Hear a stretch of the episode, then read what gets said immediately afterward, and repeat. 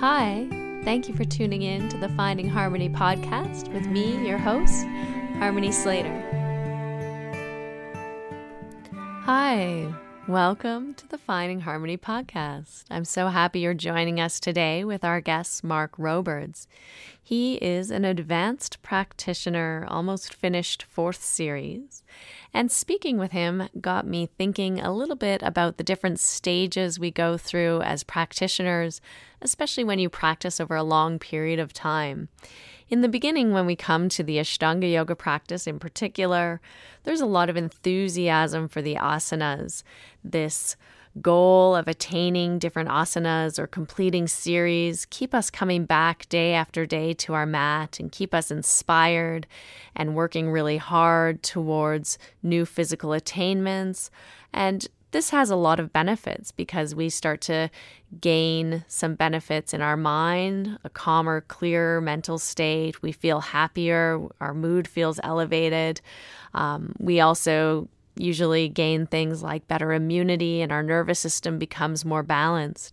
However, after some time, what can happen is we start to lose the enthusiasm for postures, for asanas, and we maybe want to go into a little bit more of the subtle aspects of the practice. We want to go into the deeper areas of the yoga and how can we still attain these benefits like reduced anxiety, elevated mood, um, good digestion, improved sleep quality. How can we attain all of these things without having a really strong, hard physical asana practice driving us? And this is where I believe the fourth limb of yoga comes in, the pranayama, the expansion or extension of the prana, where we really start to tap into the subtle body and the movement of energy in the body using the breath. This is why I'm so passionate about the course that I've created called Ancient Breathing 2.0, where students will develop the tools and the skills needed to dive deeper into their yoga practice using techniques like kriyas, the cleansing actions, as well as pranayama exercises or breathing exercises. And we'll learn the connection between Ayurveda, the doshas, the vata, pitta, or kapha, and how they relate to specific pranayama breathing exercises. And by the end of the course, students will develop their own pranayama practice that is specifically suited to their personal constitution. So, if you've been thinking that it's time for you to dive deeper into the other limbs of yoga and specifically develop a regular breathing practice in addition to your daily asana practice, then this course is definitely for you. Pranayama will help to enhance your feelings of balance, increase your health. It will lessen tension and bring a calm, relaxed state to your mind with more clarity and focus. I wanted to make these classes accessible to people in all different time zones, so I'll be having live classes on Saturdays which will be Sunday morning in Australia and Asia, and then also Sunday mornings. Uh, if you're living in North America, you'll have two times that you could join Saturday afternoons or Sunday mornings. And for Europe and Asia and Australia, it will be on Sunday mornings.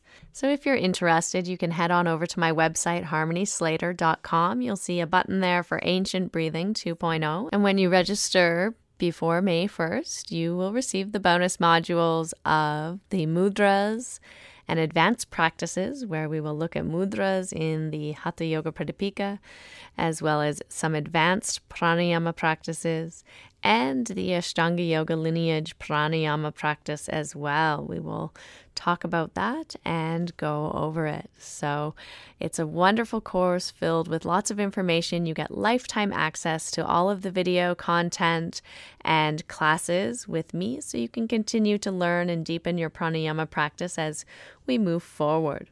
One other class you might be interested in is my free masterclass that will be offered on breathing exercises and techniques, simple ways that you can just begin a breathing practice if you're new. This is good for people of all ages and all levels, especially if they're not even yoga practitioners yet. These are simple exercises and ways that they can start to develop a breathing practice without any past experience of yoga at all. So you can find that information also on my website, harmonyslater.com. So I hope you'll join me. I'd love to work with you and help you deepen your knowledge of yoga and the yoga practices and work on the pranayama with you in these courses or in the free masterclass. But without further ado, I will move on to our episode today with Mark Robberds. Hi, welcome to the Finding Harmony podcast. I'm so happy you're tuning in today. I'm here with Russell. As it turns out, today I'm the the uh, worst looking of the three people on the podcast. this is That's... normal, but it's it's re- certainly underlined today. That's because we're here with the very talented and handsome Mark Robberds. married. you and I are. You, oh. Hi, Mark. How are you doing? Hi, how many? Hi, Russell. I'm doing good. it's good. so nice That's... you could join us today. yeah, thanks for inviting me, and thanks for such an introduction. I, I have my own. I have my own interview. Um, interview? Are you gonna just talk to yourself today? In, it's an intro. It's an intro. I have my own intro. Um, Mark has been Mark Robberds has been a devoted student of yoga since 1997. He's been fortunate enough to learn from many of the world's great masters. 2010, he became one of the few students worldwide to be certified in the Ashtanga Yoga method. It's widely understood that he is the best looking man in our community. Has that been a burden for you, Mark? Uh, that's not saying much for our, the men in our community, I think. well, you but it is a low bar, Russell, isn't it? No, yeah, yeah you're, you're forgetting the two Johnny Depps in our community. Who are they? Wait, there's there's Johnny. Um, Johnny. Oh. Yeah, Arne. First it was Arne, and then Johnny oh. came and took the oh. title of Johnny Depp off Arne. The real Johnny, Johnny. Hag, or yes. yeah, Johnny Hag, Johnny Hag, the yeah. Johnny Depp they're you know they've got I mean, like little. I can't. Little, com- they're in they're in another league. I can't compete no. with those guys. They've got like little girl faces, you know, like that appeal to like twelve year old girls. You know, oh, they yeah. kind of and they don't like twelve year old girls. What they're most frightened of is like real men like you. Got a real man's face but still blonde and blue eyed. It's the like perfect the mixture. Brad, the Brad Pitt. It's the going. fucking Brad Pitt oh, thing, yeah. and that's no, that yeah. Peter that's, Sanson was the Brad Pitt. No, I think you're a little more Brad Pitty. Brad Pitt was the Russell Crowe of our community. Oh, Peter Sanson was yeah. the Russell Crowe. Yeah, that's Peter true. Yeah, that's, that's, true. Right. Yeah. Yeah, you're definitely the Brad Pitt. Peter would definitely be Russell Crowe. Yeah. And uh, Johnny and I would... I think, would definitely take the Johnny Depp. And I was like the Will Ferrell of our community. Russell, Russell's like the Will Ferrell. yeah, he's got that you know muffin top and the curly hair, and it's like yeah, that's the combination that I'm going for. But he's funny, and you're funny, so there yeah, you go. Thank you. It goes a long way in this world. It does. well, many many girls will tell you.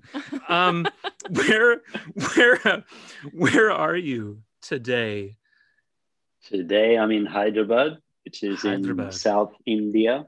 Why are you there? Not uh, so we came here uh, March 12 last year um, mm. in a kind of a panic because well our intention was to have the baby here, mm. but uh, we were sitting nicely in Bali taking our time, and then suddenly COVID hit, and we got this message that the borders were closing, and right. you know March 12 was the last day to get back into India, so we frantically got tickets and flew here and made it in before midnight.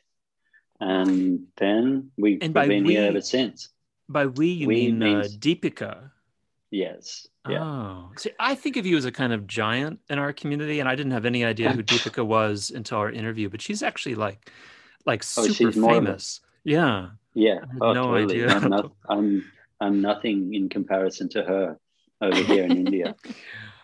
In Canada, I'm Seriously? also nothing in comparison to Harmony. That's uh, That's Yeah. amazing. no, you're not Indian though. Oh, really? That's good. I'm glad you've done your research.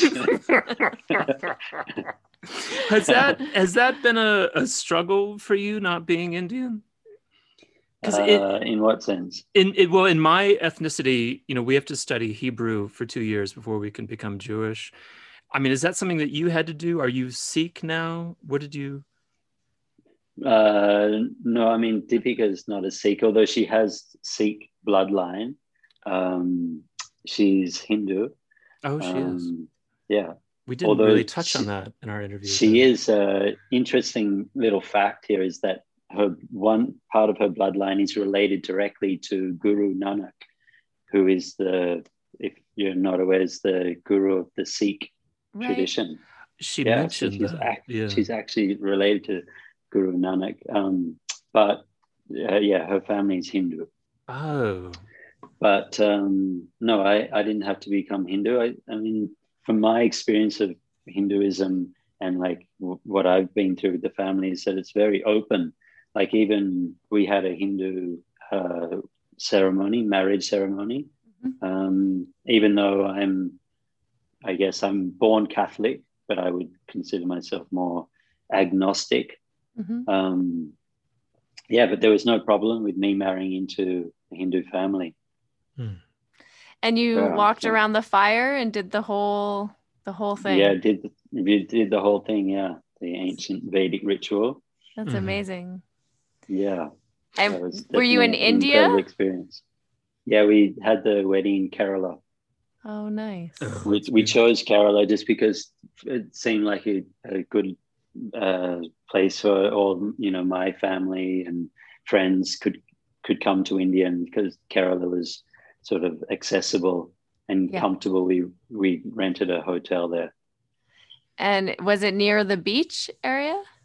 It was not at the beach; it was more inland, it was by a river. Oh, nice. Mm. Beautiful. I We think- actually thought about doing in Mysore, but that didn't happen. No. Mhm. Well, that's nice. It's nice to have your own private ceremony. And you've spent many years in India, so you're you're kind of an adopted citizen. Son. adopted Yes. adopted son. Yeah. adopted Yeah. son of mother So- of yeah. mother India. Yeah. Do you That's did you do you remember meeting her parents? Was it was that was that awkward? Um, it kind. I mean, I don't remember exactly the first time, but uh, it was actually not surprisingly not too awkward. They're very, very loving and accepting people. They, you know, they welcomed me from the first day. Mhm. Nice. Oh, that's Yeah, nice. So uh, yeah, I was I was very lucky in that way. I mean, because you hear those stories, right, about the, the the traditional Indian parents and how difficult it can be for the future son-in-law. Mhm. Mhm. But yeah, that was not my experience at all. I was very, very fortunate. Or I am very fortunate in that sense. That's interesting. I, I've been flying up to Canada for like 18 months before um, Harmony's father uh, understood that I was heterosexual. It was a total surprise to him. And it was, and it was uh, no idea. Um, you, so you're you're an, you're Australian then. So you're I- a bit like Chandler from Friends, then. Yeah, maybe. Yeah, that's- yeah any any person that you can think of that's that that seems gay but isn't that's i'm that guy of our ashtanga yoga community yeah um No, i, I, have think I'm not. Yeah, sorry. No, no. Go. Yeah. please I was we'll just edit gonna this say, out and- yeah I'm sure we're like just during this lockdown. I think we've watched Friends like I know, on repeat like so three times or something, oh man and I feel like we're not the only ones. yeah. Mm. Yeah, there's a lot of uh of binge watching happening. Yeah. oh god there is we've seen every show now Yeah. Uh, we watched arrested development a couple of times Yeah. there's a there's a guy there tobias funke on arrested development played by david cross who Yeah. um, is Not familiar with is the spitting image of my brother but is, is the very closeted on the show and I keep thinking that he's like like me a great deal. Um, so you you grew up in Australia. I have this idea that Australia is a, is just a lot like neighbors. It's like a normal suburban life mixed with like surfing, but like really deadly insects, like East Enders Yeah. but with killing spiders. Is that is that basically your childhood? I mean, it is in a sense. We, we- you know, like we have the funnel web spider, which is a deadly spider, and you know, we just find those in the swimming pool all the time. Oh my god! in the garden all the time. Yeah. What do you do? How do you capture it? uh, I mean, the funnel webs usually they kind of they they commit suicide by going in the pool. So you just have to you just have to lucky wait enough long to find enough. it up. Yeah, wait long enough for them to drown themselves, kind of thing. Oh Um, so yeah, we funnel webs. We don't. I mean, yeah, there are definitely snakes Mhm. more in the bush rather than not necessarily in your backyard. But depends where in Australia you live. You know, and then We have crocodiles, great. You know, sharks, of course. Yeah. Did Yeah. you did you so- swim a lot growing up? Were you on the coast? I mean, I think everything in Australia that's livable is on the coast, right? Yeah, pretty much. So I did swim a lot, um, but I grew up. I'd say it was probably half an hour drive from the beach. So Uh, I didn't. So uh, you know, you probably. I know you're going to think that I grew up surfing, but I didn't actually. oh, Hmm. So I, I didn't start surfing till my late teens. oh. I was going to say I wish I had have started surfing when I was three or four, but unfortunately, that was not. Uh, you know, my dad was more into traditional uh, sports, cricket, rugby, all that kind of stuff. So I grew up playing all those kind of sports. Was that near S- Sydney, or or did like everyone Yeah, else watching Sydney. Neighbours, you hated Melbourne? So that that's a kind of a funny story. Like Sydney side is actually we don't really care like what the M- Melbourneites think. They're the ones that are jealous of Sydney, right? We know we've got the harbour and the beaches, so we're like, we're cool. We know Sydney's the best. But the, the people from Melbourne are all like, no, no, no, we've got the culture, we've got the cafes and all that kind of stuff.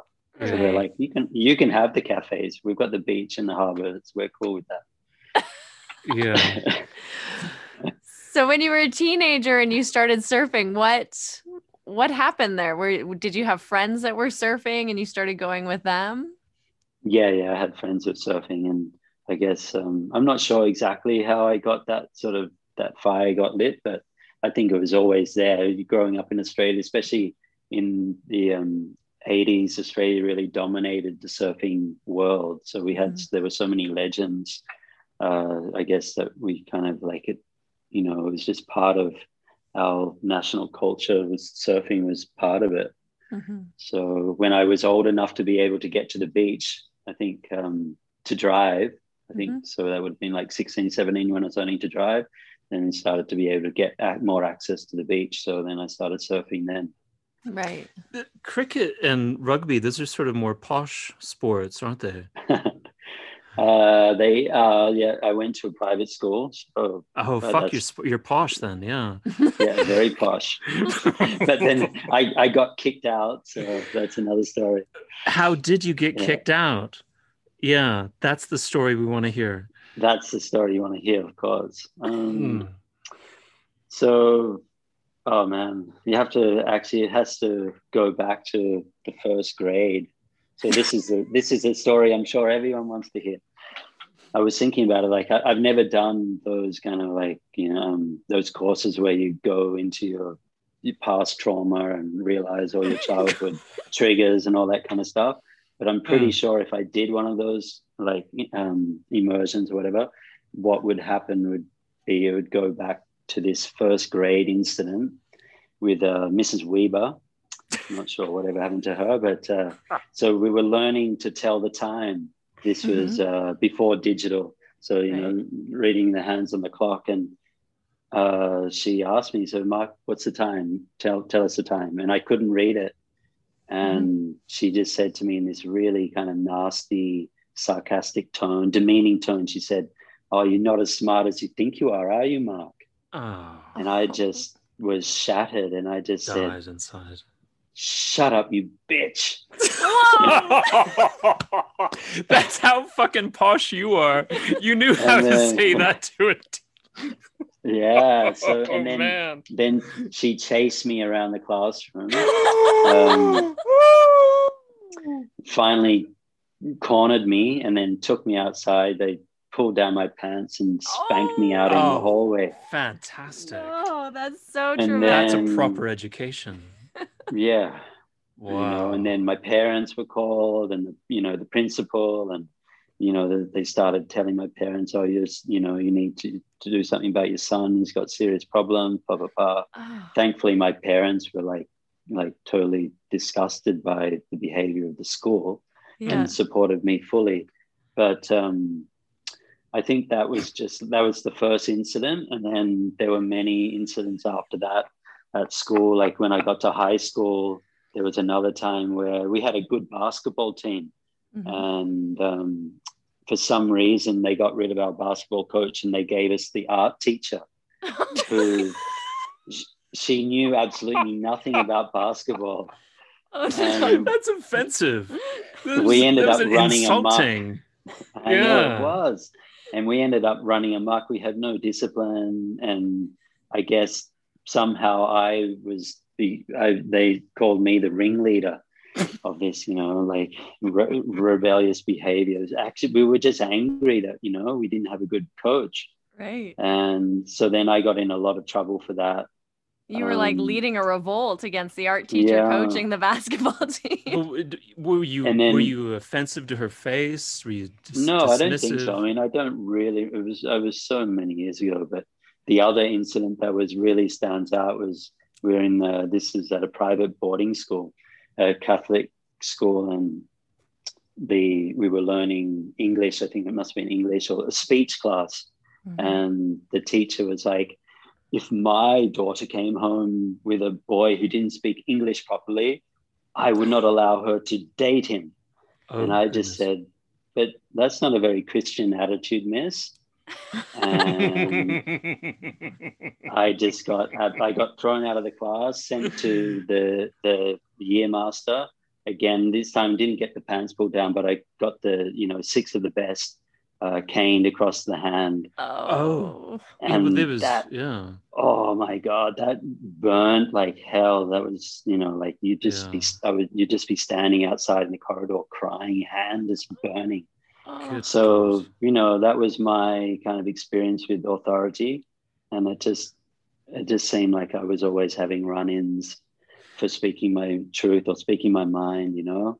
Um, so that I think I'll just continue. So then I think by that the end of by the time I was 12 or 13, I had developed a nervous stammer because I guess I was under so much psychological pressure at school Mhm. um, and that uh, I received a year report, which basically told my parents, "Oh, your son needs to go see a psychiatrist, blah blah blah, whatever."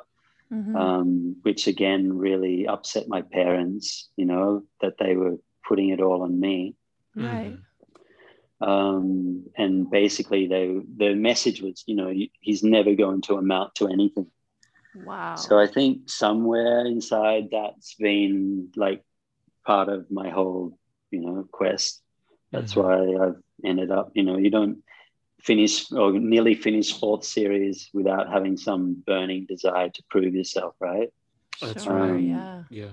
You know, and pretty much everything I do in life, there's, you know, there's kind of, I guess, there's somehow I'm still proving myself that I am worthy, that I have been able to make something out of my life. So I Mhm. think it all kind of goes back to Mrs. Weber in the first grade. Yeah. Wow. You That's know? interesting.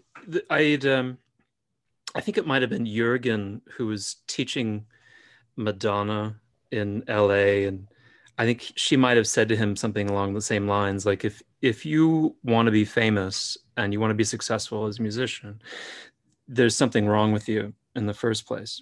Yeah, And that's a, a little bit like what you're describing the amount the amount of intensity that you have to bring to an Ashtanga yoga practice to do fourth series, as the two Yeah. of you have done, is it is um, it's a labor of love, but it is it is also it's got to be something driving you is, on a deep a- subconscious level.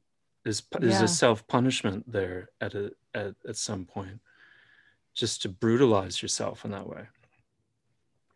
Yeah, Or is that too I wouldn't- strong? It doesn't. Yeah, that's a little too strong. I think I don't. I don't ever feel like I've brutalized myself. Although, yeah, maybe from certain perspective, you could say, you know, why would you, you know, put your body through what what I've done? Yeah. Which Yeah. one of your parents do you think you'd take after? I'm definitely a combination of both. Um, because my mother is, I would say, more like uh, she's been the the one. We have all the deep existential crisis conversations. um, because like I've ever since I, I can't even remember how long back it goes, but I've always had this question. I think I it must have been three or four years old, like thinking or having this realization, you know, that death is going to be coming at some point. Um, Mhm.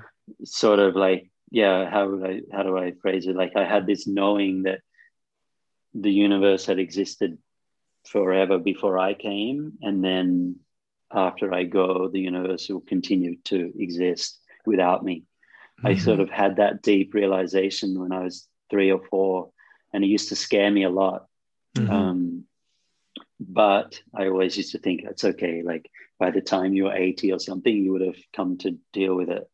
So I Right. would just, you know, kind of forget about it.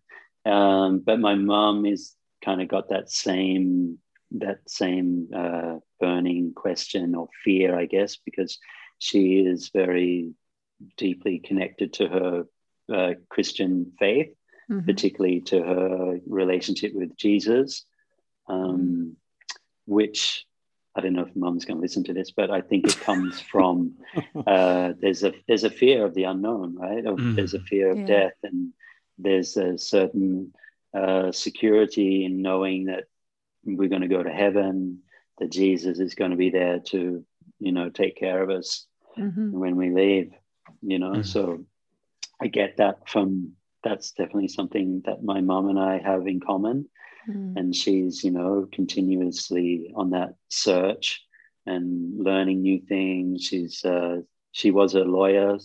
Uh, she retired and then went into art and singing and learning dance. And now she's been the last 10 years really into Tai Chi Wow. um, plus her kind of Christian meditations and so on. Mhm. And then from my dad, I get the more, you know, like the discipline of being able to, you know, he's been, he's also a, a lawyer, but he's Mhm. also, he was a, um, a squash player. He was also, from a very young age, he was a part of a rowing team. He was a coxswain. Mhm. Um, so I get my height from my dad as well. the, the, the coxswain is basically the, the little guy in the crew. Yeah. Um, so, but he went to the Olympics as, a, as, Wow. a, as a coxswain. So, coxswain Wow. is like their role is to be is basically the the coach, the motivational uh, guy who gets everyone going. Yeah. Um, and then he ended up taking up squash, and he became the Australian team captain. He went to they won the world championships in South Africa. He was New, he was New South Wales state champion. So I kind of get that sporting, athletic kind of Yeah. desire and ability. I guess I got from his genetic um, Mhm. gene pool. You know. Yeah. It's interesting because when when Harmony flies off the handle, and I don't know if many people have seen that, but I certainly Jediah and I get it on a on fucking daily. we all we're saying to ourselves when that's happening, it's like, oh, she's being like her dad now. You know, like they Yeah, they right. both have that burning Mhm. burning intensity to them. And That's I- interesting because when it comes to anger, I I have that streak, and I've had it since I was a kid. My sister Mm-hmm. used to get scared of me. I used to turn into the Incredible Hulk. But um, neither of my parents are like that. really, They don't have, yeah, they neither of them have that at all. It's, so I don't know where I got that from. because it's funny because I was thinking about this the attitude that you were taking to school is something that, that you learn at home like it's it's you, you're your parents when you're in school in some way aren't you Yeah, but somehow, no, in that sense, I'm definitely my own. I inherited, or there was something else that was happening with me because neither of my parents are like that. Yeah, it's the pitta. It's all that pitta in you, all the Mm, I fire. have a lot of pitta. yeah. I do have a lot of pitta. You but then there's this expression, no? There's this expression: whatever your parents repress, your children express. yeah. So perhaps Oh. at some level, my parents repressed some kind of like anger or something towards authorities, and Mhm. I was, and it came out through me. Yeah. I mean, what's interesting about my dad is he's not, he doesn't, uh, he's not very like expressively angry. He's very like quiet and doesn't talk most of the time. But like Mhm. if he has a few drinks, you know, he gets really excited about things. And then, I have seen that. yeah, which can come out not so much as anger, but just like talking and expressing himself Expressing emotion. yeah expressing allowing emotion, emotion to yeah. come out so that is sometimes it'll be crying sometimes it will be like loud wow. kind Yeah. of exuberant shouting Like uh, you fucking liberal. that may or Yeah. may not have been mentioned I was the only one in the room, so no one else was witness. so I can't prove that it happened. Um, gosh, wait, so it was your mom then that introduced you to meditation and yoga. Is that is that correct? Did I read that right? Yeah, yeah. that you weren't doing it correct, yeah. already. Um, so I think that must have started around the age of 18, 19. I think after yeah, I finished high school, then my mom started to get me into meditation. Mhm. How did At that time, she was doing she was doing some kind of Christian meditations, and she Mm-hmm. started introducing me to some books about that. She felt you Um, needed it. I think she, yeah, probably, and also I was ready, I guess.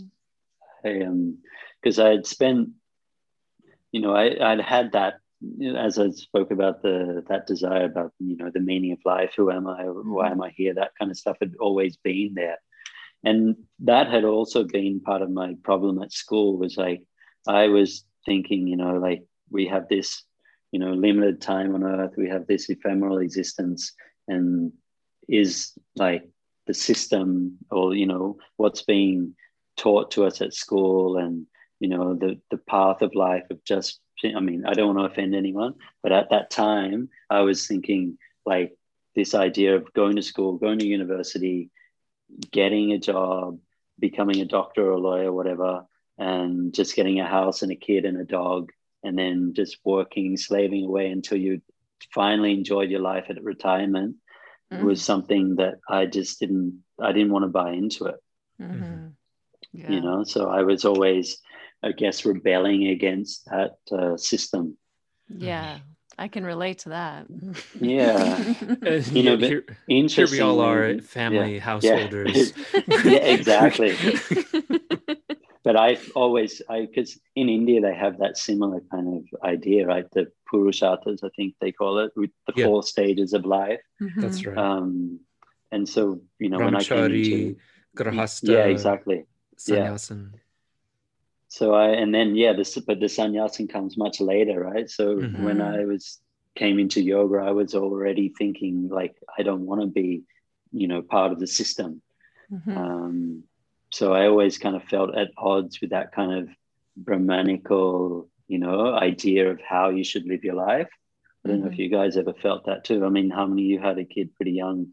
But uh, I always, Uh, I I didn't even think I was going to have a kid. yeah yeah it's it's uh it's a bit like um robert moses you know he uh he makes a joke that he's living the the stages the Indi- indian stages of life in reverse Ah, because yeah, yeah, after yeah. brahmachari after the student stage Yeah. he became a, a sannyas he was a, a Okay, monk with yeah, the yeah. shivananda which you can't get married or you know have Mhm. children obviously and he did that for many Yeah. years and then also like in his i think his 50s or late 40s he uh, you know fell in love and and left the shivananda ashram as a as a see, sannyas yeah. and became a householder Mhm. and ended up having three children Yeah, Yeah, Dom Dom is kind of doing the same thing. Oh, He's having all the Yeah. stages at, at once. Dom's just living in constant That's- grasta. Yeah, Mm. But no, I felt I felt very much the same. Like I really was rebelling against the system. And also Yeah. when I got into yoga, I I had a, a lot of um just like resistance against having a family and even you know, I don't know, I had a lot of um I don't know, kind of it just friction with this idea. I kind of wanted to like join an ashram or a Mhm. monastery and just like do my spiritual you know work and path and not be in a relationship and all of that and Yeah. um you know then my my teacher Sri O.P. Tiwari I was speaking to him about this one day and and he said you know something along the lines of if you have desire in you then it has to come out like you have to fulfill those desires before you can reach enlightenment you can't yeah. suppress them because they Mm. will come out eventually. Yeah. Yeah. and But so, that finding that balance of if you keep feeding the desire, it'll just keep getting more as well. that's true. it's Yeah. true. yeah. There's always a, a paradox in this spiritual Yeah. realm, isn't there? So you're this Yeah. is like 1997. You're doing uh, yoga and meditation. Your mom's introduced you to some meditation. I, it seems still, um, if you pardon the expression, a little queer to do asana in Australia in 1997 as a man, as a strapping young man. You must have been just about the only one. well, I mean, there was I was the only one because I was the only one in the class also. wow. that uh yeah, the first uh class I went to was just me and my mum there. Oh. my So- that's Oh, is that Yeah. right? Oh, that you Yeah. literally meant the only one, like, like the only student. Yeah. Hey, The only Wow. student, exactly. yeah. um but yeah so like uh i think the 80 in the 80s my my mum used to go to yoga classes and for sure and my image of it back then was like you know mothers in their pajamas sitting around like with the you know the the candle and some kind of like you know um, mumbo jumbo sort of stuff going on like an Ouija board or something. yeah, yeah, exactly. If you've ever have you ever seen the Elvis Presley um, yoga is what yoga does? Have Oh, I seen that have.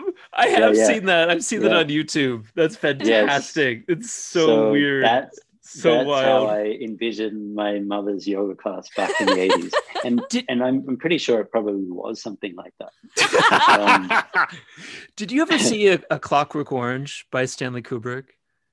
I have never watched that actually. I think I've watched parts of it, but never finished the full film. It's. I mean, it's hard to watch. It is brutal. Yeah, It is Yeah, like this post-apocalyptic world of the, or dystopian world of the future where young hoodlums have taken over the streets.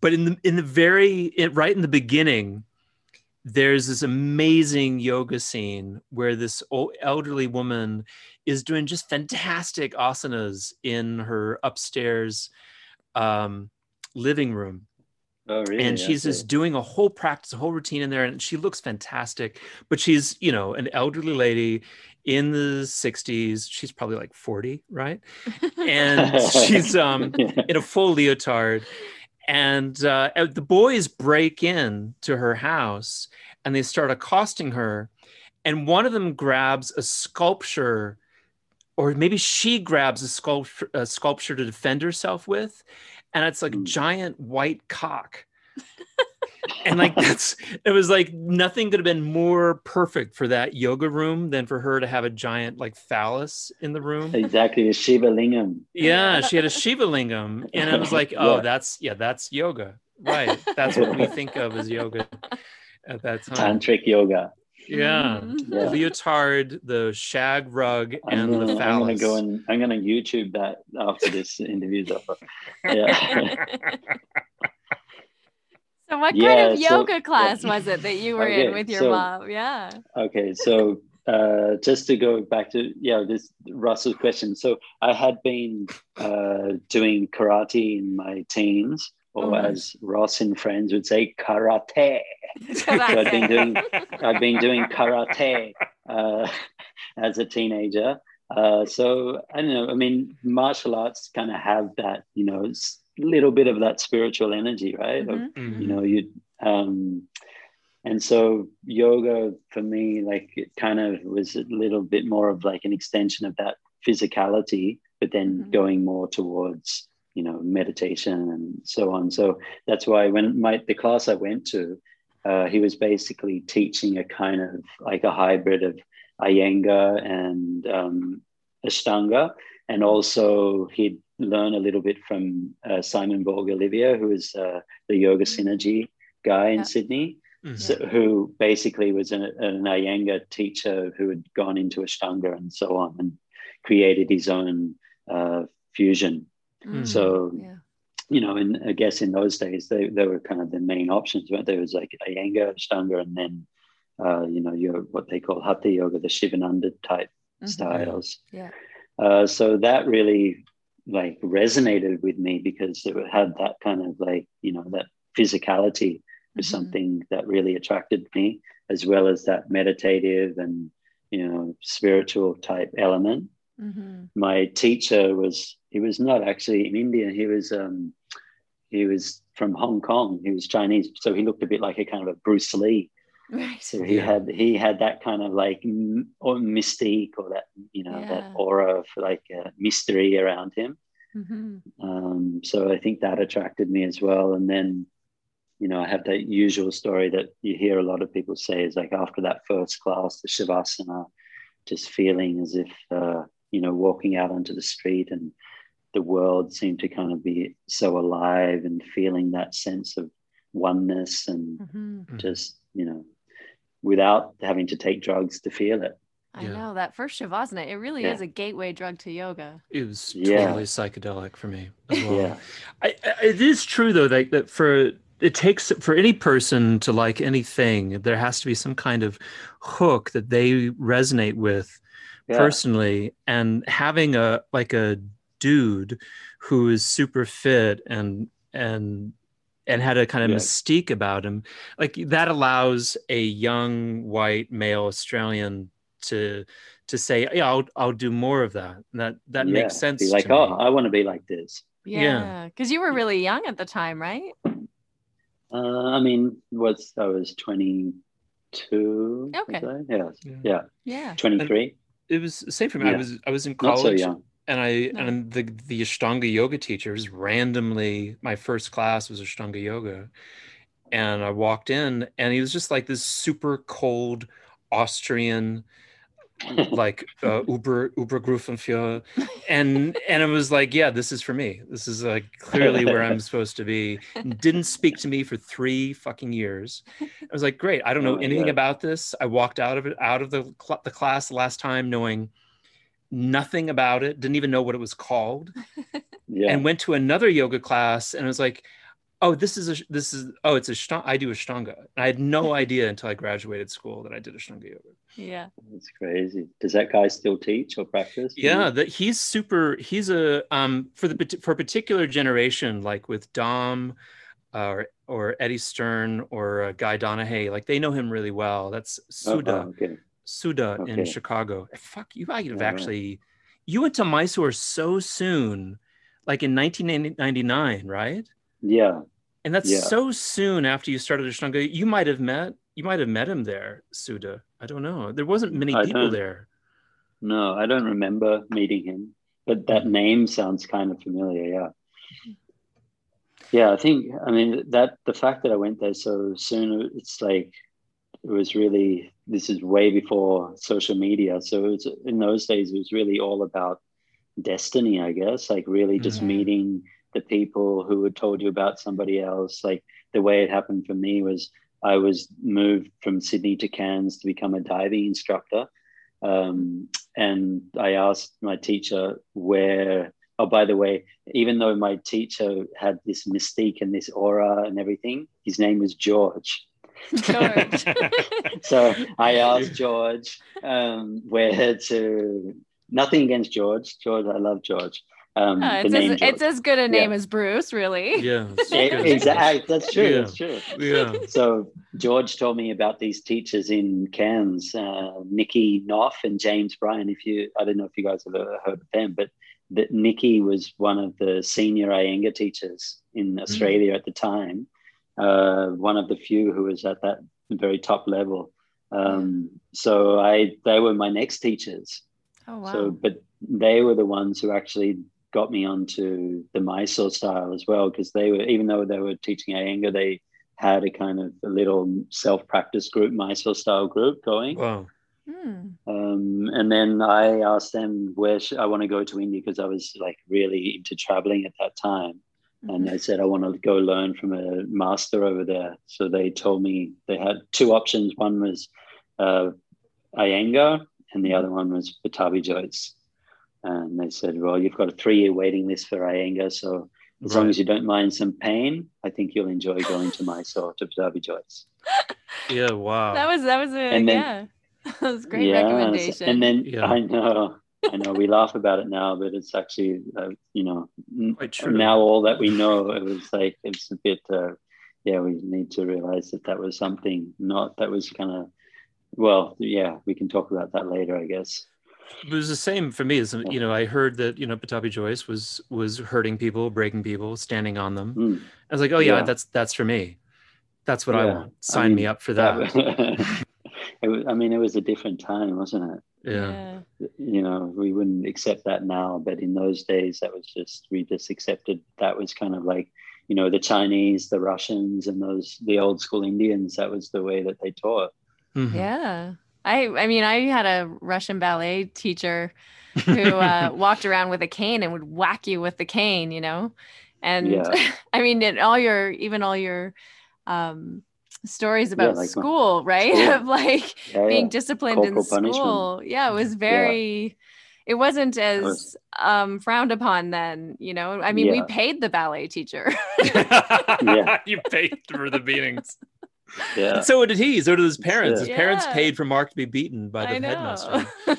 oh, so it was you know it was very i don't know it was it was just the way things were you know they'd smack Mm. you and yeah It's funny that we Yeah. can be so nostalgic for it, knowing how completely wrong it is. i know yeah yeah but it But was we it- were that was the, the consciousness at the time i mean i guess there was obviously there were people against it otherwise it wouldn't have changed Mhm. that's true I think the science says it's not helpful, but we still sort of think it's the right way to do it. W- w- So tell us about your trip to India. Like what you were there a while before you actually got to Mysore, right? yeah so What were you doing? Uh, just backtrack a little bit. So I had um, I had finished my I'd got my dive instructors. So my plan was to travel a little more. I wanted to I wanted to go to India, uh, do the yoga thing, and then I was going to go to Thailand and you know see if I could find a job uh, as a diving instructor somewhere in Thailand or Indonesia. I wasn't sure yet. Mhm. Um, but in the meantime, I had to go back to Sydney to make some money. So I was working on a lawn mowing gardening run, Good. which was super fun, and it Mhm. allowed me to uh, to continue my yoga practice. So I would um, do the I would get picked up for work at seven a.m. or whatever, and we'd finish by three or three thirty, and then I would jump on a train and go into uh, to the city and Mhm. go and uh, practice at Yoga Moves, which is Ah. Eileen Hall's uh, Right. place. yeah Um, so back in those days, it was like that was kind of like a, the hub of Yeah. Ashtanga in Australia, or one of the few hubs. like So going had, to Eddie's in New York. It got- it was Yeah, it the was place to go. It it had that feeling, it had that smell.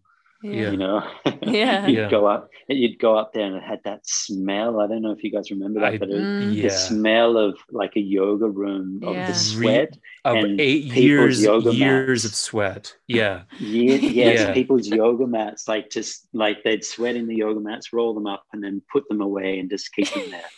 So Like- it just, like Part of what you're supposed to do in those kinds of Harmony didn't maybe have this as as much like when as a young student, but I, I would do that. I would volunteer to help clean the ceilings of old sweat.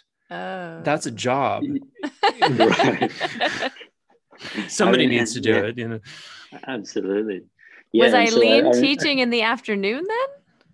Eileen was teaching. It was a kind of a rotating. I can't. There was also Peter Sanson was there. I remember like very distinctly Peter rocking up into the office and Peter just sitting there chanting the Bhagavad Gita, not even like looking up and saying hello or anything, just chanting the Bhagavad Gita and just like thinking, what this is weird, but okay. Then there's uh you know in that old photo that old poster of um Leno's of Pattabhi Jois and a yogi's life I think it was called Yeah. Mhm. and the, yeah those old pictures from the yoga mala basically Mhm. um yeah Eileen was there Mike uh Mike and Victoria who live in New Zealand I don't know if you Mhm. guys ever met them they were I think they were my main teachers at that point Mhm. um, and then yeah, I was like, okay, I'm going to go to Mysore. So I once I'd saved up enough money, I went to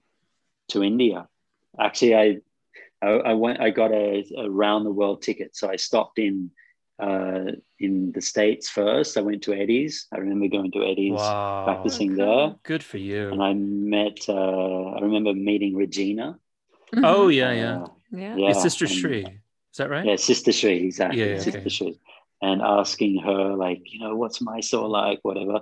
I remember having a quick conversation with Eddie and saying, you know, asking, because I was into traveling. It's like, don't you like, how come you just always go to Mysore when you go to India? Don't you like want to go travel and see India?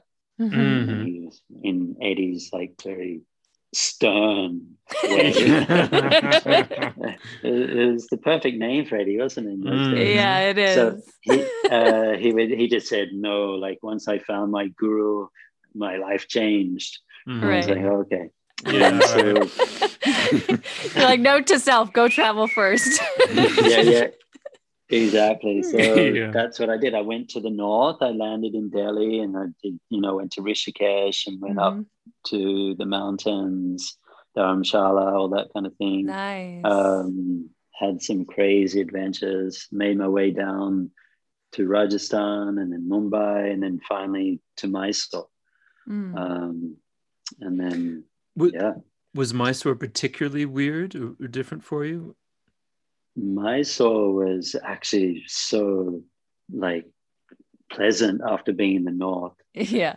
You know, it was like the north I found were pretty rough, you know, um, where, and especially, you know, living as a backpacker in all those dodgy motels and Mhm. Oh. going from place to place and getting, you know, every time you'd land in a new town, like you just get accosted by different like rickshaw drivers and, Yeah. you know, all these confidence tricksters trying to like swindle you out of your money. Yeah. I, It I have you know, to you had to really have your street smarts about you in those days. Probably Mhm. still, you still do, I guess. Mhm. I have to say that I had I had circumnavigated the globe. I by the time I got to Mysore, I'd already been around the planet once Mhm. and Right. gone to all these countries. And my first weekend in, in India was was sh- like Shocking. shocking. I'm like, this is nuts. Oh, I cannot be Yeah. here. I did not want to Yeah. ever ever. I didn't want to be there once I got there. I was like, this was is the same. like whoa i've been to Yeah. fucking russia i've been fucking Yeah. i've been i've been had i've had an ak-47 pointed at me i do Oh not want to ever be i don't want to be in this place i need to get i need to get out and i was it was really difficult to land in india in a way that i could finally get comfortable and it took it took months before i felt like Hmm. adjusted to being there Oh my god, it's changed so much, hasn't it? Like yeah, I, Yeah. I was Yeah. similar. I I had been to the Middle East. I'd traveled all through the Middle East. Mhm. Um, but when I got to India, it was just something else, you know. Like Mhm. just just even the smell. Yeah. Like when you get like it, you don't get that so much anymore. But I, I'm sure you guys remember you'd land in Bangalore, you'd land in Mumbai or whatever, and Mm. just the smell, like it was Mhm. incredible. And then I remember the first night in Delhi, just waiting for a bus to go to Rishikesh, and it was just absolute chaos. Every you know half an hour or something, all the electricity would like shut down. And then like 30 seconds later all the generators in the city would start up. And then it was just this noise. And i remember this um, cow just coming up to me and just shitting right at my like in front of me. And then then this old lady this old lady this beggar coming up and like asking for money and then walking off slipping in the cow shit Oh, no. landing in it, Oh, and then and then just kind of dusting herself off and then getting up and walking away. And it's just like where the hell am i? Oh. that that Yeah. reminds me. Yeah i remember my first the first weekend i was like trying to find something to eat. I was terrified. I was at a market and the woman next to me just urinated. Just like standing next to me. Like not didn't squat she urinated and then kind of like shook her her sorry a little bit eh. and Yeah, then yeah, walked yeah. off and like oh i'm not in fucking kansas man I've, I've told Deepika these kind of stories and she doesn't believe me. yeah. really I had this, yeah, but she's So- from there I know, but I guess when you're backpacking, you see a different side of it. It's true because even now, probably that you're you've been living there for a year, you get so used to things that you just don't really see them anymore. You just it's Mhm. normal, right? You're just like, oh, Yeah. okay. But I And, mean, it's life is not it's way normal more for comfortable now. Yeah. Well, now especially, yeah. Yeah, But where- it's where's my wi-fi even- password that's the first thing you think of yeah, when you get off the plane and then that's Yeah. that's yeah. the last thing you think of like i need the new airport Wi-Fi. yeah but it yeah, Yeah. it, it was Mm. definitely like a different a different world a different planet i mean and even now if you had never been there it would probably still be pretty pretty shocking yeah. your dad was No- pretty no intense for your doubt, yeah. dad last year yeah two years ago, two years was, ago yeah Yeah, I took my parents here three years ago, so they've been twice now, and Yeah. yeah, but definitely my dad kind of freaked out, like especially at the traffic, Yeah. Mm, it's intense and then you know, and then the the beggars, and Yeah. you know, you don't see much here, but like in, you know, if you go to Delhi or Mumbai and you see the lepers and stuff, that's pretty Yeah. intense. yeah it is yeah your dad had a little bit of a meltdown yeah i think with the the i think the intensity of the crowds you know? I think Mm, yeah, canada yeah, for and sure. australia are sort of similar. We have a lot of space. Mhm.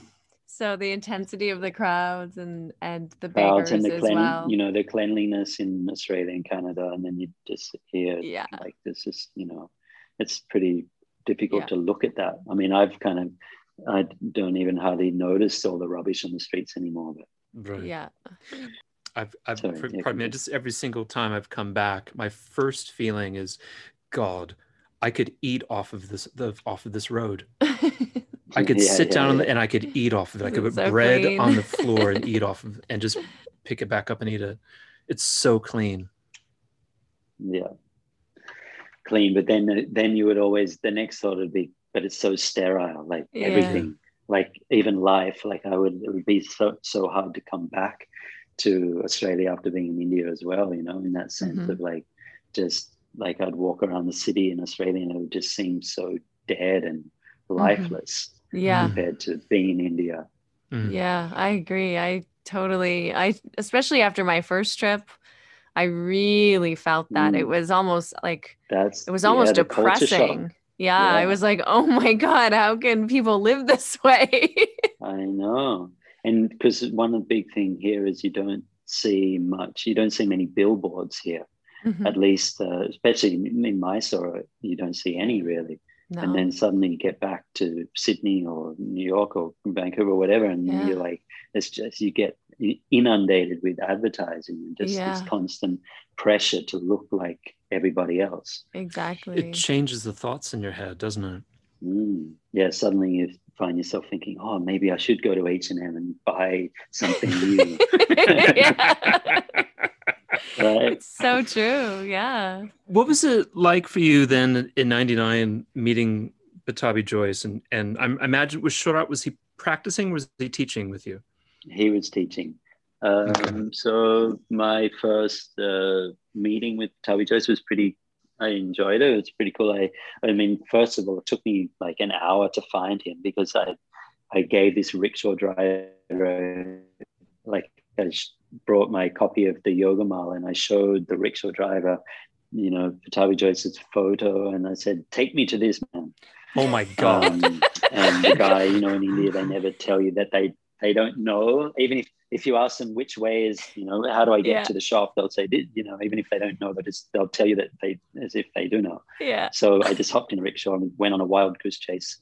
Ended up going all over the place. Eventually Christ. landed up in in Gokulam. Yeah. Um, and oh, sorry, no, no, we Lakshmi did Yeah, go to Puram. Gokulam, I think, Yeah, yeah. but we ended up back in Gokulam. Uh, Yeah. Lakshmi Puram, sorry Ah, and uh, yeah, found we, were, we arrived at his house, and David Roach and Simi. oh, Uh, nice. Fantastic. So they were, they From were the first Adelaide. two people I met. Yeah, Yeah. exactly. yeah. So Neither of them were the first- Australian. neither of them Australian, exactly. Adelaide with American accents. yeah. Um, so yeah, so it was actually interesting meeting David because he was like, I guess, already in his fifties then. Yeah. maybe yeah i think he was in his 50s and uh, so i remember asking him so like why what, what's your goal here and he's like you know i want to see what this uh, practice does you know how it help what happens as you get older you know he's like Mhm. it's kind of like a big experiment to see what you know what's going to happen he's like you don't see there's not too many other people my age doing this Mm. so, um, interestingly, I met him again in Sydney when he came for the Jois Shala opening. He Oh, was right. teaching there. Um, so he was in his 60s then. And I asked him, So, how's your experiment going? And he, he was, I think, late 60s by then. And Yeah. he basically he said, I was going good up until I was about 61, 62 Yeah. and then he said then something really started to change um, Yeah. and then he's, he told me and he'd spoken to quite a few people like shandor Dharma Mittra Mhm. a few others of that kind of age group and he said they'd all had a similar experience something around that 60 61 62 age like just Mhm. something in the body just couldn't handle that uh, intensity of the ashtanga practice anymore He Mm. also really developed um, a thyroid issue, and he was really Oh, struggling. Yeah, he was Yeah, struggling right. with his weight, and he Oh, couldn't really? He couldn't twist the left anymore, and so like oh, wow, that was the first Yeah. thing that went, and um, Yoga Nidrasana went, and then it was like he said he he got down to like you know five postures he could do, and that's what he did, and that's what the old guys all say. They're like, yeah, I've, I do five postures. Yeah. I guess it all just depends what we consider old, right? Yeah, I mean, and I think there's a, I feel like there's also a bit of a genetic component to it as Yeah. well. Like some people, That's why I started so early. yeah, if you start earlier, you, you have more time to to progress. No, but- I mean I, that's why Yeah. I failed so oh, early. that's why you failed so early. Yeah. genetic. No, Yeah, that, that's my theory too. It's like you see the teachers that or the students that start very young, usually by the time they're in their 40s, they kind of I don't don't want to say burnt out, but it's maybe a little bit, you know, Yeah. over it. That the passion is gone a little bit. yeah, Yeah. Whereas if you start in your 40s and yeah, you you, Like a- Lino. assuming assuming that you've had some kind of a background like david was a dancer yeah, or some some people they you know they have more of a little bit of a kapha body type so they've still Mm. got that flexibility natural flexibility yeah, i see that they can go do very well going to their 50s and 60s with the practice because Mm-hmm. Yeah. they still have that kind of youthful enthusiasm for the practice Mm. yeah. There's definitely some that enthusiasm definitely can take you a long way. yeah for sure for sure i think i mean that's a big Yeah. part of it definitely yeah, yeah. So you, I'd like to. I want to. I want to ask you about Eileen. This seems like a good time, but I also want to ask you Mm. what, what was, how did Guruji, how did he treat you in the room at that time? Like, what was? Do you feel like he was, you know, genteel with you? He he liked having a young, like this young new young man in the room, or were you just anonymous? Um, I think the first trip, I don't think he. Re- I was pretty anonymous. I think. Mhm. Uh, second trip, there was uh, one moment I remember very clearly. Is was uh, I had been. I don't think I'd finished my first week or whatever, and then it was the start of the second week. I finished Parsvottanasana. Mm-hmm. Mm. Or what had happened? No. I, so what had happened was he after my first trip, I went back to Sydney and I started teaching at Eileen's. Well, I, I was an apprentice. Right. I wouldn't say teaching yet. So I was an apprentice. And that year, so that was 2000, I think, um, she hosted Pattabhi Jois and Sharath to Sydney. Right. So I, you know, and in those days the groups were pretty small. So I, I met them and we spent time together. And um, so after that, he went. They went back to India, and nobody knew that they were returning back to India. And we had the opportunity to go to Mysore. Uh, so I went to Mysore straight away and Mm. turned up in Mysore, and there was nobody there. So I I turned up and I was in the first batch. Nice. So it's in the Oh. front front corner with my, So at my least- girlfriend at that time. At least Pattabhi Jois was there. Yeah. Yes, yes, he But was. there, we didn't be- just. before the internet was really like very Yeah, widely exactly. used. Yeah, you you know, the just- word had to spread had to Spread, by show word up. of mouth. Yeah. Yeah. it took a it took a lot longer to get the word out. That's right. Because even though things weren't that big at that time, it was still busy in that Lakshmi Puram Shala by the time I got there. Like I think the first year that I went, the the line was all the way up the stairs, more or less going to the rooftop. yeah, um, wow. So it was Right. still there was even if there was a hundred or 150 students, that was a lot for that Yeah. small Shala, right? Yeah. hmm Um, so yeah, so that second trip, I guess he vaguely recognized me from Sydney when Mm-hmm. I turned up there, and um, so I got to the start of the second week, finished Bhajvatanasana, and I had done the lead intermediate class with him in Sydney, Mhm. which nearly killed me, but I'd done it. Yeah. And um, so we'd done a week of intermediate, and then so I turned around, I looked at at Guruji and Sharath, and I and Sharath Oh, just no. stared me down. Oh he no. He just angrily said, "What?" And then- And then yeah, man. Guruji, Guruji's like second series or whatever, intermediate, you do, Yeah. or Pashasana, you do. He Yeah. said that? Yeah. Yeah. Oh, Sharath was so mad. He was so Oh. mad. I think he held a grudge against me for that for many, many years. So He's still mad. um, Still was it. mad. Guruji just took me under his wing for that trip. Wow. Exactly. Amazing. Wow. I'm, I'm sure he doesn't even remember. But Yeah, um, but you yeah, saved so yourself I like was- two years that way. That's I great. know, right? Yeah. So that was like the express method. Yeah. and then and then I saved myself another few years the next trip because um, the third time I went was again in Lakshmipuram, but uh, it was the last season there at Lakshmipuram. And the season was winding down. So that by the time I arrived, there, were, there was not that many students, but I was still in the last batch. Mhm. So by the time I would practice, Sharath had already gone off to Lakshmipuram to do teach his class. Um, it was just Guruji, but Guruji was kind of going in and out all the time, like going, Right, having yeah. his coffee and doing that. So he was not, you could tell he was not really uh, watching. Mhm. So I just snuck in a couple of extra passes. I think I finished myself on second. I did that one time. One time I see I had I had watched you and I we can cut this out if you if you're not comfortable with it. no, it's fine. These days, I it's was- like, you know, everything, it's all out there, right? So it's all good.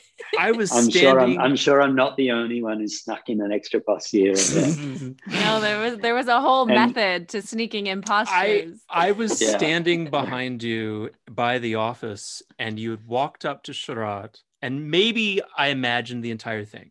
Okay, Mm. but you had said to Sharath right in front of me, you Yeah. know, with uh, Eileen, I'm doing Urdhva Kukkutasana.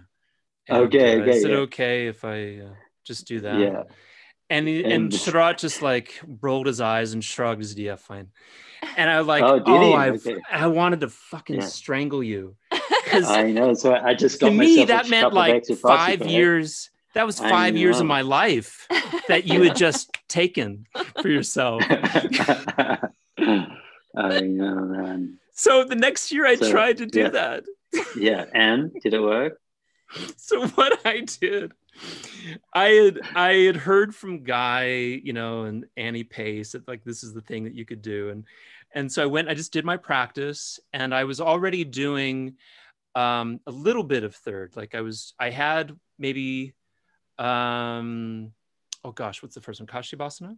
No. Yeah. Uh, no. I mean, Vishis, Prasana? Vashis The- with the foot or behind your head. Vishwamachasana. Foot behind your Yeah, head, yeah. The first one. is Kashyapasana. Oh, yeah. I was already doing Kashyapasana, so it wasn't obvious. Mm-hmm. I was already doing Kashyapasana. I was like, I'll just do Chakorasana. Okay. yeah. and I do Chakorasana. And the moment I put my foot behind my head, the second Yeah. time, Sharath walks right over to the front of my mat. Oh, yeah. Like, And then? like maybe I'll just do one more. and I do Bhairavasana. And then like he's just staring at me. Yeah. and like oh man i can't i can't do this anymore i'm too embarrassed of myself Yeah. Yeah. Yeah. and i But he didn't finished say anything. he didn't just stared at me the entire is time al- and then i stand almost worse. it's Yeah. so much and i stand up to do back bends and he's still he hasn't moved like a rock and he just looks at me he's like you think i don't know remember everything every posture you've ever done whenever you started or done them i'm like i've just died inside died like a wet flower, you know, just like, Yeah. oh, Cut. And then that oh. was it for that season for you. Did he give Never- you any more? or not? No. No, oh yeah, I didn't get another posture. Fuck no. Yeah. No, that was No. that that Yeah. I got all my postures the first day. Okay. And then And three it. months later, that was I didn't get any more. Yeah. and so and I didn't get any more until the next time I came. Um, but it was just like I never st- I never stole a posture again either. Jesus, it was brutal. Man. Man, I mean, this, I guess this is an interesting conversation, isn't it? It's like even like someone who's not in this Ashtanga world would think, of why would you need to steal a posture? What's all that's about? Yeah. What is it about? And- yeah. Yeah. And uh, I, something I've been thinking about a lot lately is like, if that whole like hierarchical system, that whole game that was being played, if that was not there, would would it have had the same magic? Would it have Mm. had the same appeal? Yeah. I Probably of- not. I, I kind of think it wouldn't have wouldn't have worked. Mhm. I That think it's a part lot of it. I think it's a lot like karate that way, where if you don't have another belt to work towards, then why are you involved in this spiritual uh, art? And and if you could just give yourself belts, it wouldn't have the same value. it's true, right? Yeah. You like walk But- in and you're just like, yeah, okay, I'm just, Well, I'm ready for the next one. But if you I- could a black steal a belt today. how cool Yeah, would that right. be? If you could I know, but but it, you would things would soon show up if you had to go in a tournament, though, wouldn't it? You had to go Yeah. against people who were actually black belts.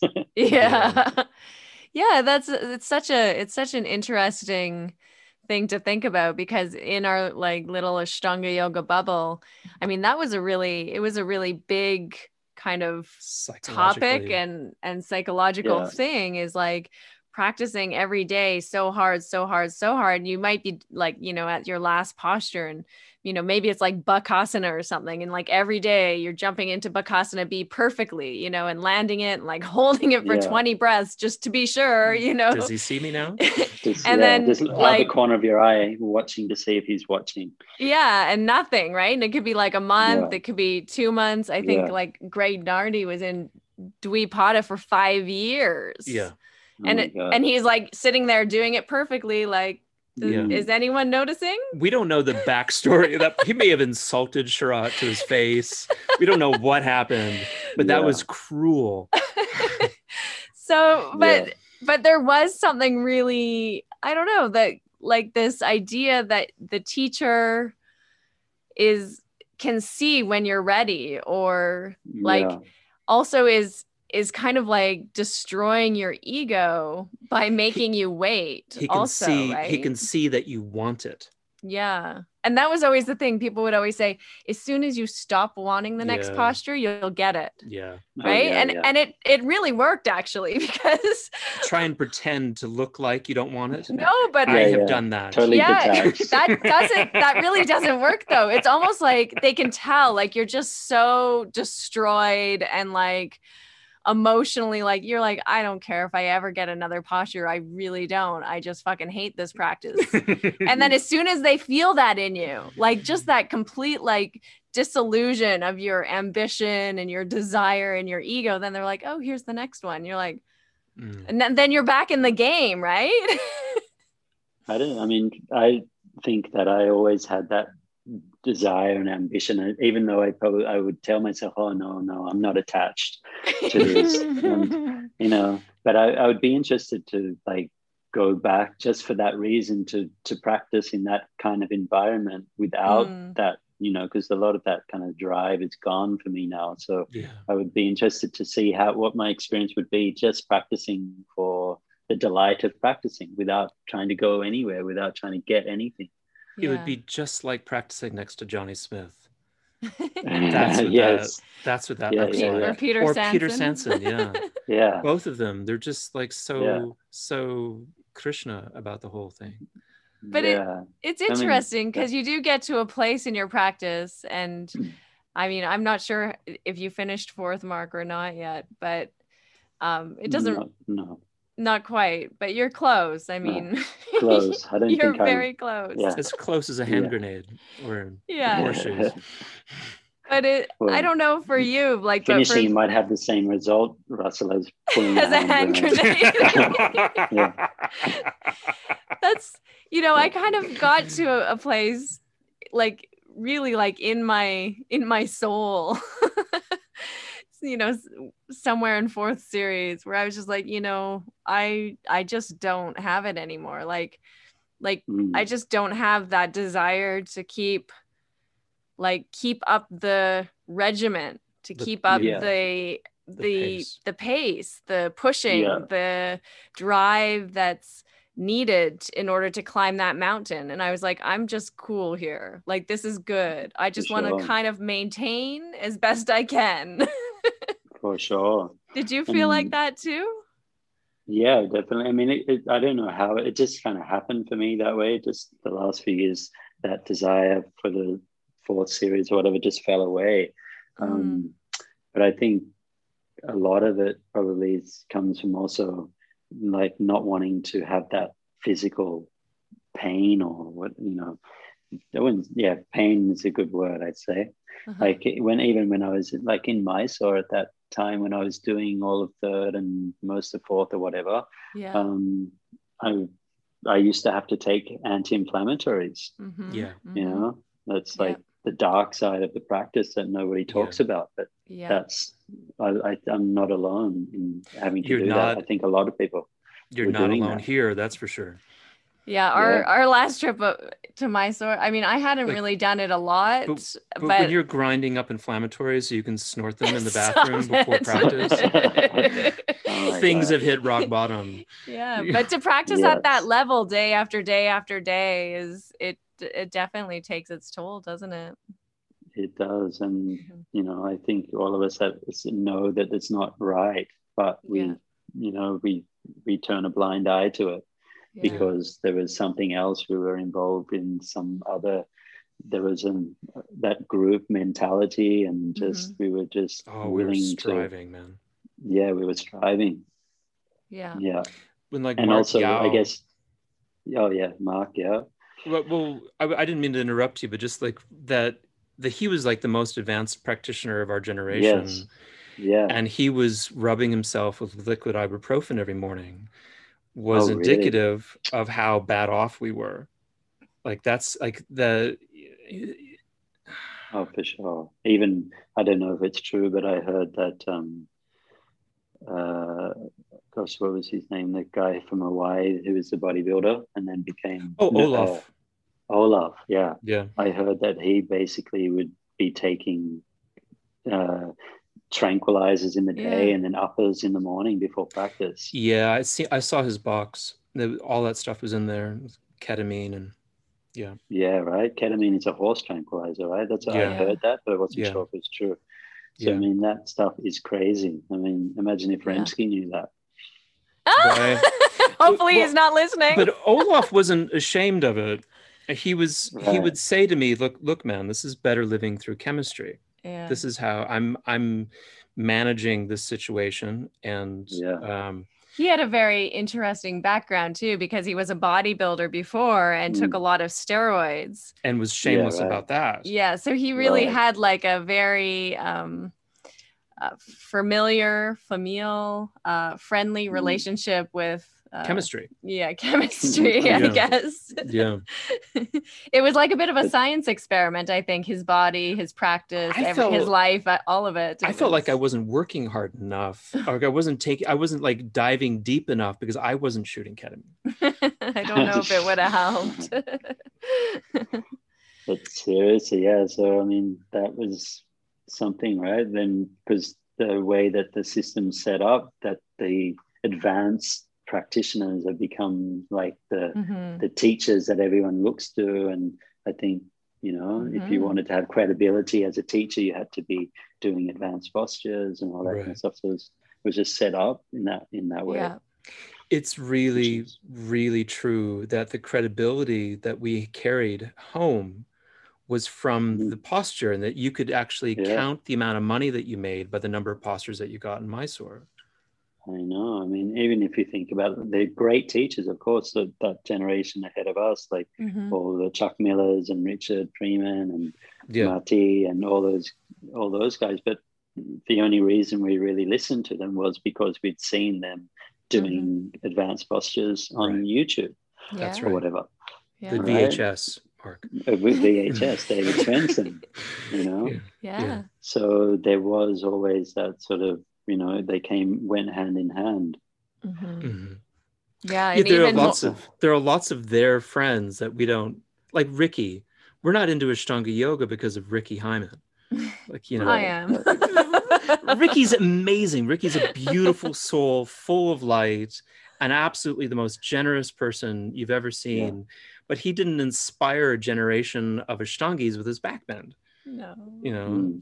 And that's that's but it's but a- when it's you s- met him in Mysore, he inspired you with his Oh. his heart and his spirit and his personality. and that's what I feel about Robbie Cavallero. Robbie's a yeah. is Robbie's a great huge heart. example. Yeah, I don't know if you know these guys. Uh, No, out I there. don't actually. Okay, they're they're Californians. But Okay. it's I think also as you age, I mean, it just gets it gets more challenging. I I don't remember like feeling the the pain so much when I was younger, but definitely, um, you know, I mean, I did. I just was able to deal with it, and you know, I was willing to to put up with it. I remember Yeah. having sore hamstrings for like two years when I first started. Yeah. And yeah, the body my- my- recovers quicker, right? yeah, But he was saying he was saying that he was sore all the time, hmm but you still just persevered. Yeah. Yeah, I guess maybe the mind's also a little more Like- willing. Like yeah. he's saying, like there's that's the thing that's missing is our desire Yeah. to endure. Yeah. Mm, Can you yeah. can you talk at all like about do you think you saw any of these transformations in Eileen as you apprenticed with her? Because she's now we're now her age, where she's you know, you know, she, we're kind of going that's through right. this change of life that she was going through as you were apprenticing with her. Mm, Did you? right. But Yeah. she seems like just so absolutely full of fire. W- Was she always that way? Did it change? Do you see that transform at all? I mean, yeah, she was definitely hard as nails in in those early days. Um, but I mean, she she always had a bit of a mix. Like she had this such a loving energy, but then she was very strict and authoritarian as well. Mhm. And she could be she could be very cutting with her words, with her tongue. Mhm. Mhm. Um, and she came from that old school style of you know those adjustments were were rough Mhm. you know, and Yeah. n- no modifications, no props, and all that stuff. Mhm. But I, I always had a conflict with her that because she came from an Iyengar background, Mhm. so she would teach privates, um, and she would use props. She would she was she's actually an expert using Iyengar props. Oh, Oh, wow. wow. So she would she would be using all the chairs and the and the, the the bolsters and straps and everything for her private clients. But in the Mysore room, I was like, no props allowed. So I was always at a conflict with that. I was like, why is that allowed for private but not for the regular students? Yeah. Um, and then you know definitely she had some she had cancer breast cancer in Yeah. around this age that i'm at now i think you know her mid 40s so that was a big life change for her. That, that changed her very deeply. Hmm um, she went into a bit of a recluse stage. Then she came back teaching again. And since then definitely she's uh, been transforming. And now she's uh, like just very very open to learning new things and uh, like she's a student of Ido Portal's method um, you are as well, the Ido Portal. Yeah. Portal. yeah Yeah. What, yeah what is So- that? what is it? Yeah. Um, this is, I mean, he, I guess, is the guy who you could credit with making movement culture a thing. Um, even though, I mean, the term movement, you can, nobody owns that, right? But Mhm. this idea of a movement culture and that people can actually make a living now teaching so called movement, uh, I guess, Oh, really is due yeah, to the influence that, that he had.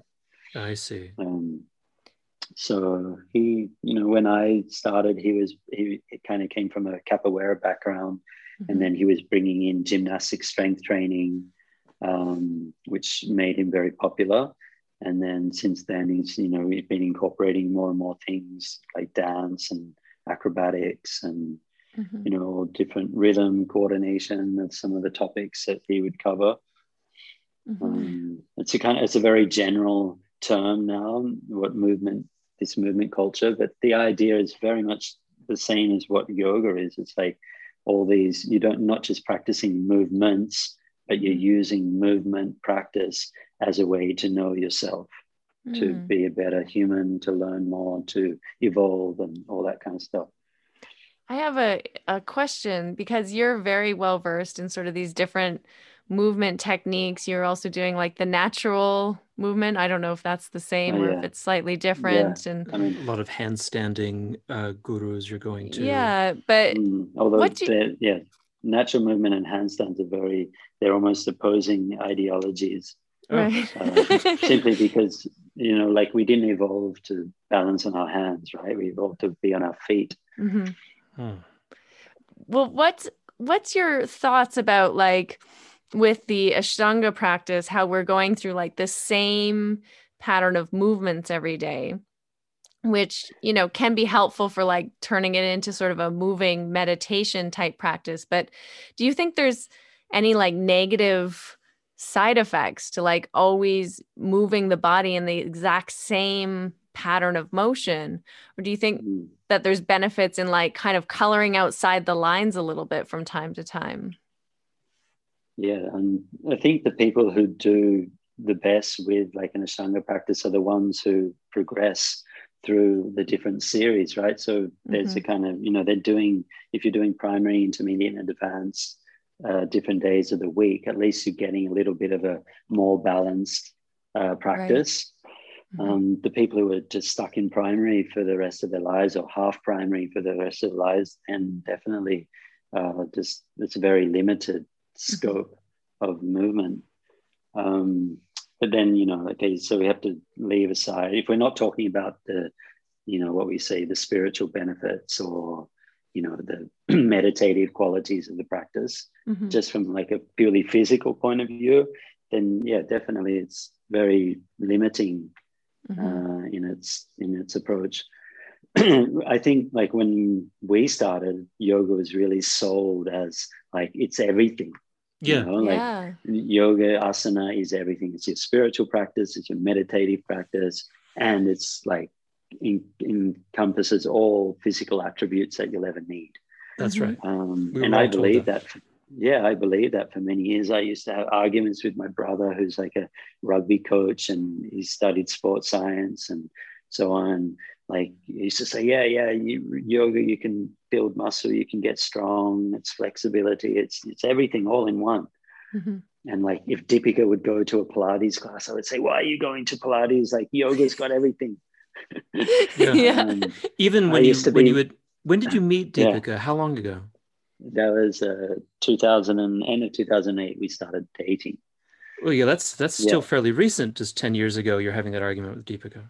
Yeah, exactly. And so I was kind of like this bit of a hardliner for quite a long time. And then I, I mean, I used to still like to run on the beach or I'd go for surf. I'd like to swim.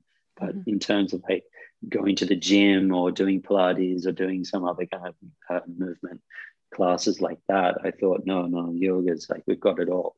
Mm-hmm. Um, but I've changed my tune on that a lot in the last, you know, five years there's yeah. also this idea that like look there's one one teach one student one teacher what did Guruji say to us like yeah. two teachers destroying two teachers deathing deathing yeah two two, two, two doctors patient dying yeah like two that, doctors patient like, dying yeah, and that's a big part of the culture is that if you take any other class like for years i wanted to go to venkatesh in Lakshmipuram and learn how to do back bends. And it was like, uh, mm. what are you, some kind of, you know, debutante? Like, what's the matter with yeah, you?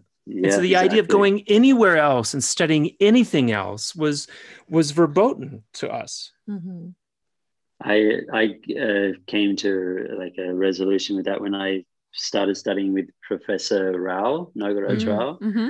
Um, and I asked him about this, and he said in his you know the beautiful way that they're able to you know uh, recite scriptures whatever. He basically said something like you know just as the honeybee collects the nectar of many different flowers the student should also take the nectar from different teachers. Oh, and i was beautiful. like oh yeah. I was like that's me. Like that's how yeah. i kind of view my learning process you know? Like um, the Ashtanga and Sharath and Pattabhi Jois Eileen, I learned certain qualities from them, mm-hmm. but I needed to learn philosophy from Professor Rao. I needed yeah. to go somewhere else to learn about chanting, or I needed, and then when it came to physicality, I needed to go outside of Ashtanga to learn more. Mm-hmm. What what motivated you to do that? Do you remember if there was like a specific thing that broke? Yeah, or took you on this journey? Maybe I think Instagram. yeah. yeah. to, be, to be honest. How so? Like just, How so? You just started following like different people? Yeah, just yeah? I think I think like I think Dylan Werner was one of the 1st mm-hmm. ones that I started following and started seeing like a yogi doing all this other kind of more actually calisthenics type movement, like body weight movement, mm-hmm. strength movements. and then there was another guy, Lamont, the cyber yoga it's a, mm-hmm. a guy, a friend of mine, and he was doing similar kind of like break dancing, b-boying kind of stuff, fusing that with yoga postures.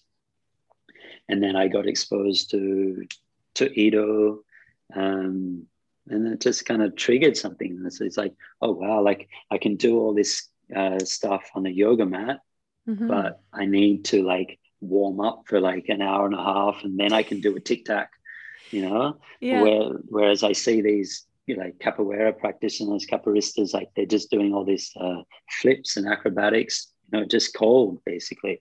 Right. Um, i was like oh that, i would love to be able to do that. I'd love to be able to go down to the beach and just bust out at some kind of a backflip or something. Yeah. um, so it kind of just set off this quest in me to learn something else and then also the one-arm handstand that kind of like got, I got excited about that. Yeah. Yeah. It's just I think once I start once that door opened, like once that gate opened, it was like, wow, it just led me down this whole rabbit hole. Like, wow, there's so there's this whole other world of exploration and movement here. And mm-hmm. because of my practice and my yoga practice, I'm actually I feel like I can learn this stuff. Mm-hmm. Did you were you always like physically gifted? I mean, because you're think... very, it, what you do seems to come so effortlessly, especially like when I watch you just kind of like go into these movements, it really looks I like effortless. I've been, yeah, I think eh, like as long as I can remember back at school, I was always like one of the, you know, the better rugby players or, mm-hmm. you know, better footballers and I was good at cricket. I was yeah, I was always good at sports. Mhm. I never I never excelled. Like I never reached like a state level or a competitive level in any sport. But I was always, you know, I was always good yeah. for sure. Yeah. So you have think- that like a little bit yeah. of an athletic kind of um, Yeah, ability. The in a way. disposition, Yeah. genetic ability, definitely Yeah. for sure. And I like to, I always keep that in mind when I'm teaching, especially, you know, yoga. It's like I never try to sell uh, a, a, a message to people that, look, I did it. So that means you can do it too. It's not necessarily true. Right. You know, Yeah. I can teach you my process and I can help you. I feel like become the best that you can be, but it's not doesn't mean that you're going to be able to do third and fourth series. I just don't think mm-hmm. everybody. I don't think that's a fair message to tell people. Like I don't think everybody has that genetic potential. I agree. I, you know, I got into a little bit of a uh, argument over Instagram with someone who was telling women they could all lift up from Karandavasana. Oh, And- right. No, I- And I was like, I don't think that's true, actually. I don't No. think it's fair to tell everyone that they should be able to do this if they just try No, harder. As speaking as For the first woman to lift up out of Karandavasana. you know, Yeah. it's it's not That's so true. It Or jump requires back, like jump through is the other one. Yeah, exactly. Jump backs and jump throughs. Yeah, it's just not some everybody's going to be able it. to do it. Not everyone's No. arms are longer than their height. Yeah, exactly. And that's a Yeah. real thing. Like they look at this in That is a thing. basketball all the time. Mm, The Are ape, the ape index. yeah, yeah. Are your are your arms longer than the the height of your body? right. And if a seven footer has seven foot three arms, and they say, "Oh, great, he's Yeah. ta- he's even taller than he looks." right. Yeah. And they say this in in football, where uh, a center or a um, a lineman, if they have short arms, they're going to have a short explosion, and they may Right, be yeah. strong, but they're not going to have the reach that you need. Right. And so these things are real in other sports, Sure. Oh, but like, sure. but you can't talk about it in yoga. Yeah, because yoga is not a sport. Yeah. right. it's magic. As long as you, as long as you use Mula Bandha or the Yalam Bandha, you'll be able to jump back, jump through. No. That's right. That's right. I wanted I wanted to ask you a little bit deeper about the the search for different different sources of information because I, I, I it's mm. interesting and I think it's really critical to our community, especially one that has this I'm going to say a, essential problem to it that for our generation we're glutton for information, glutton for choice. We can go hmm. study with Eddie or Eileen or Dina or Harmony. or And, Mark. Or, and we have that choice. Or Deepika. and we can, especially if you apprentice with them, you learn so much, so deeply about a different way of doing things, about learning how to do Mm. this thing. And it's actually not necessarily the way that Pattabhi Jois taught. If you if you study with, you know, the the how many certified teachers there are now, I, I'm not sure, but like at one point it was like there was the 30 people that you could study with, and if you went and studied with them, no one of them was going to give you the same teaching. Right. and and so it was so great for us as students to have all of this information. Hmm Yeah. and that generation was all really learning from one guy. Hmm and they were all learning slightly different things. And i feel like that there's culturally right now in our ashtanga yoga community there's a problem with are you studying in an orthodox fashion that that will rate in mysore or in Mhm. gokulam? Or you um, or have you learned something else from some other person that may actually be really useful but not allowed like say doing the splits and the standing sequence which i really liked Okay. Yeah. Yeah. Yeah. So what's your Mm. question? my Yeah. question is um, uh, is it problematic to have that Like dispersion? it's this, Mm. it's a dispersion it's choice. um we're spoiled by choice but i think we're we're actually uh, it's a benefit to us like mark Mm. said to be able to like bees to go to all these different flowers Mm. even though we're potentially shamed for it Okay, I'm going to give you a long-winded answer. Yeah. Okay, so I I remember I watched an interview with Prem uh, in from Bali re- a while back, and he was telling the story of how like they went to Mysore, and you know they they learned from Pattabhi Jois, and he he told them the whole story about the Yoga Korunta and all that kind of stuff, and they learned this method, and they were so stoked with it, right? They had this practice, and they wanted to devote themselves to it. And the thought just occurred to me, it's like, okay, so that was in the 70s. At that mm-hmm. time, Krishnamacharya was still alive.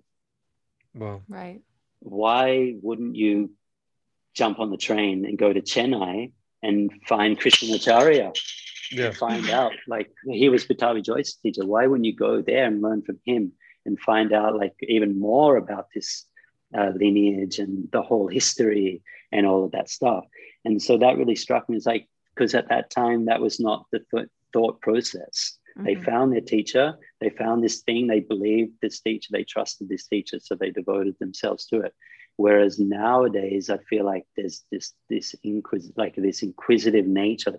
We want to know everything. We want to know the whole history. We want to verify everything that people have said and find out whether or not it's true or not. Oh yeah. And, uh, and particularly like uh, you know there's been this rise in the last mm, 15 years or 10 years particularly of these you know, western scholars Mhm. who are really going into the whole history of yoga. And i mean mark singleton was the one Yeah. who really kind yoga of body caused it. Yeah he caused an uproar and disturbed the community in a big way with his book.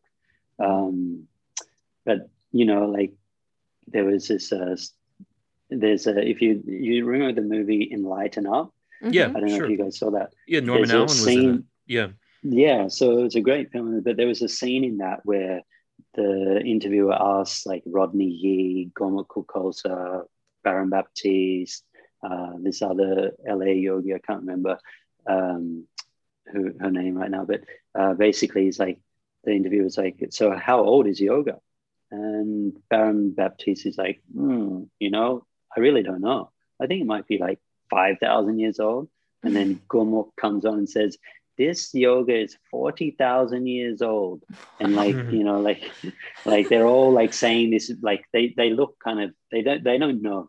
They just, you can just tell Yeah. that by the look on their faces, they're just kind of startled by the question, except for Gurmukh, she's very confident, it's 40,000 years old. Yeah. Um, except that we know like from history, the industrial revolution, I mean, the agricultural revolution didn't start until 10,000 years ago. right So people were, you know, there were no communities 40,000 years ago. People were living in tribal cultures of a maximum of 150 people together. So yeah it's very difficult to say that this yoga tradition comes from 40,000 years ago.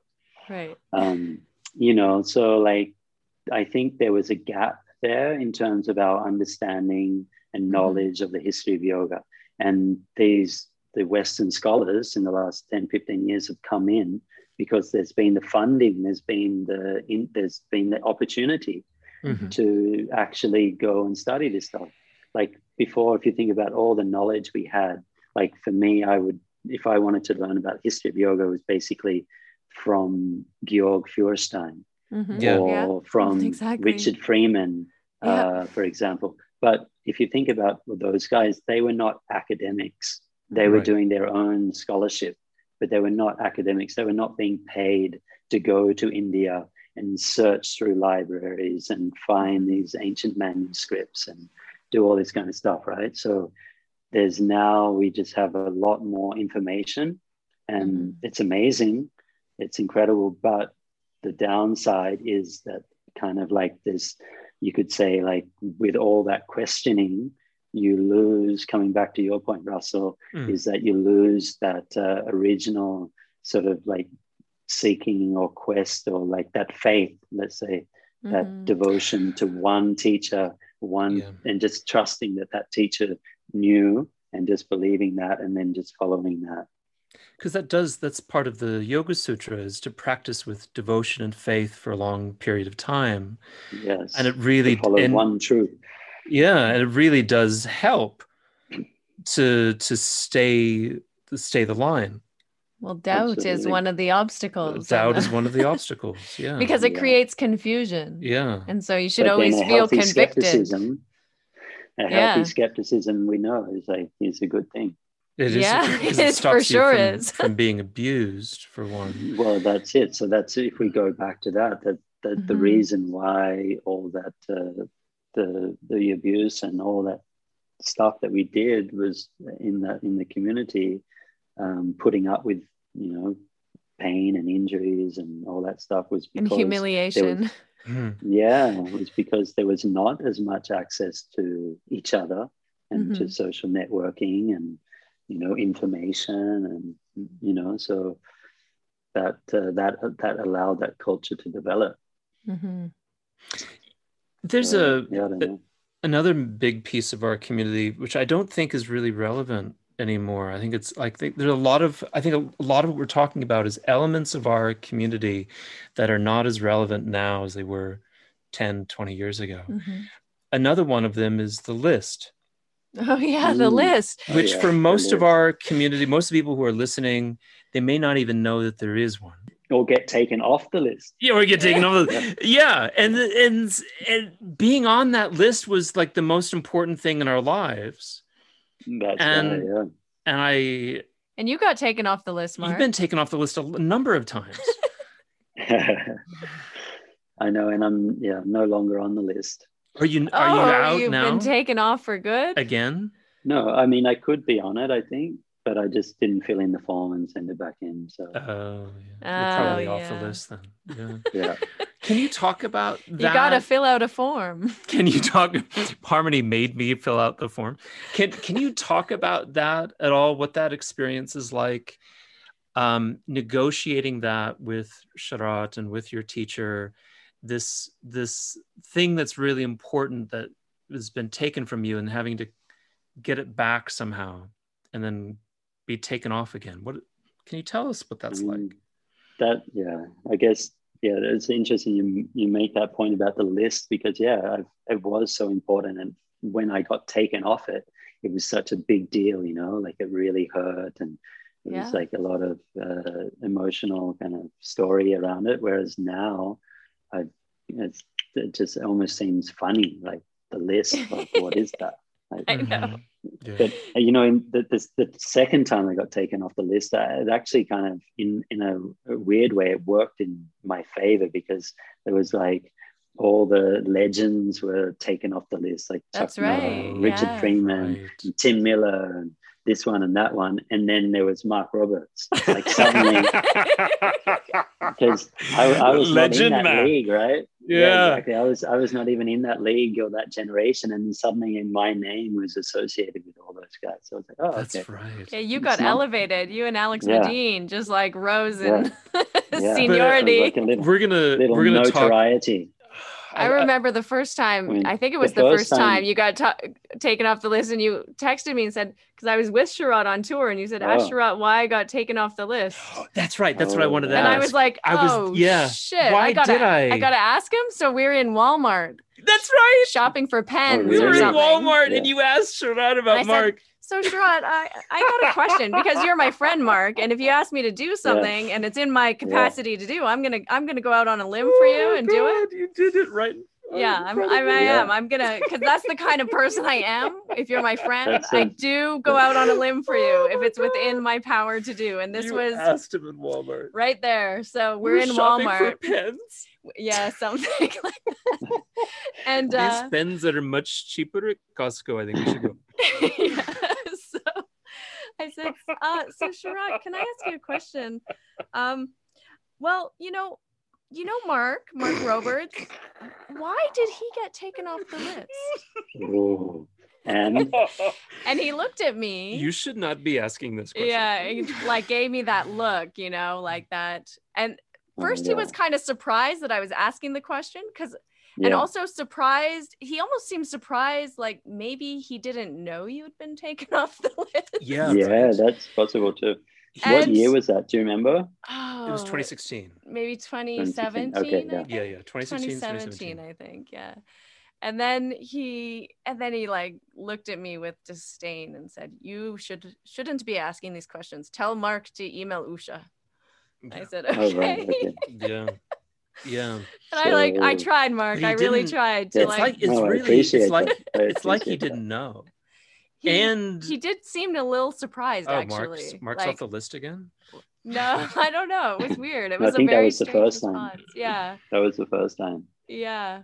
It was I almost like mean, get him to talk to Usha. I have no idea what's going on. I'm in America on tour right now. But you were like you were going to India. You were part of the generation that like there were a lot of people taken off the list because they didn't come anymore. yeah, But you no, I was were- his, I was the first uh, one that he certified. yeah. Me and Jur- Jur- Jurgen, but Jurgen was not actually going there at that time. Right. Um, so yeah, I was like, you know, one of his I, One of his. top students, I guess, right? Yeah, I'd for sure. whenever he'd do the demonstrations, like at Mysore Palace or the Ayurvedic thing, I was the one. I Yeah. went to China with him. Yeah. Um, so there was all that stuff. And then, but the thing was, it was, I'm pretty sure it was Ganapati was the one who had been telling him about Oh. what I was up to. He, he, he was a sweet guy, but I'm pretty sure that uh, he, that influence is long gone now. But Yeah. people would email me, like Tarek would email me, Magnolia would email me, hey, we hear you getting taken off the list, blah, blah, blah, blah, blah, blah. Right. Um, so that was all that going on. So much um, but the second- right? It was, it was like being in school. Yeah. And then the second time was around, that was the time of the Me Too. hmm Hmm. So that's when all that started to come out. Yeah, all the senior teachers got taken off. yeah. yeah so i have my own theories about what happened there like i had done a there was at that time there was a facebook group like the Ashtanga facebook Right. group Yeah. That's not right. the home practitioners one but it was a teachers group yeah. Mhm. um, and basically all the stuff had come out mary taylor to- voiced her story and you know karen rain and everything and i was kind of like in a bit of a state of shock and i expressed on one of those threads that was going on around about that topic i just said you know i feel really sad that my teachers my Mhm. mentors and and so on had never talked about this openly hmm you know I remember you saying and that. Yeah. and I got kind of attacked by some people saying that's bullshit, Mark. You knew about it, pa pa pa pa pa pa, whatever. um, but what I think happened, I don't think it's a coincidence, is that that Facebook comment was shown to Sharath, and I was seen then as you know Right. a threat, as someone who was going to speak out about this issue. So Right. I was I was taken off the list. I, I'm pretty sure that's how it all went down. Like anybody who was potentially connected to Right. like that story, the Tavi Joy story, hmm was taken off the list because Shot basically realized it was time for him to create his own Yeah. thing, Yeah. you know, to, to distance himself from his grandfather's teaching and create his own name and brand. Mhm. Yeah. it was really difficult for us all to understand I, I think because for us it was the community and we were all in the community and we were all part of this thing called ashtanga not Yeah. realizing that sharath and Pattabhi Jois and saraswati saw themselves in different camps Mm. that they were Yeah. doing different things with different bodies of students Mhm. I was like, hang on a second. We're all in this. I thought we were all in this together. And you're Yeah. saying, and you're saying that Richard and Eddie and they're all, they're all outside of your camp. Mhm. And like it was, Yeah. it was bananas to us. Yeah, we couldn't felt wrap our head around the idea, that, that notion that these It older was a missed opportunity. Yeah. I feel Mm. like there was there was an opportunity there to like really unite all the Mhm. different teachers Mhm. um, and make the community, you know, much, you know, s- the solid. Instead, what happened was it just really broke it down into different factions right. Yeah. and different camps, Yeah. Yeah. and then Hmm. it, That's- everything suddenly r- realized, oh wow, this whole this concept of the community and the method and whatever the practice and the thing that we think unites us is actually very fragile. It's it, it is a, it's in a sense it is a concept. Yeah. Interesting. And it's actually I think it's the friendships that are real, Mhm. and then the like I would say like even if like say I stop practicing Ashtanga or you guys stop practicing Ashtanga, I think the friendship will remain. I hope. You for sure. I mean? yeah. Like, you you'll be like, oh, so what are you up to these days? Or you know, like, oh, that's cool. What how, how did you get into that or whatever? Instead of Yeah. like, oh my god, he doesn't practice anymore. And he's Yeah. like the, the enemy. Kind of yeah. thing. there's there's a It's feeling like you know gustav and mark yao they're like for a while they were like outside the community because they were like right. gustav was weightlifting and mark was whatever the hell he went up to you know but it's I yeah never it's, heard I never met Gustav, but I heard he had an amazing practice. Yeah. oh, Yeah. it was, He was a, a. Swedish hairdresser, right? Swedish Yeah. hairdresser absolutely gorgeous and it, he was like um the thing that i feel You're feel sounding that, very much like Chandler right now. Chandler. I I wanted to ask you about where we we go from here, and I you really kind of set it up beautifully because it really is about our relationships. We have these friendships with people that we we endured some hairy shit together, and that's always going to link us the rest of our lives. Yeah. But without having belts, without having a Mysore to go to, without um, having one teacher to follow, what is it?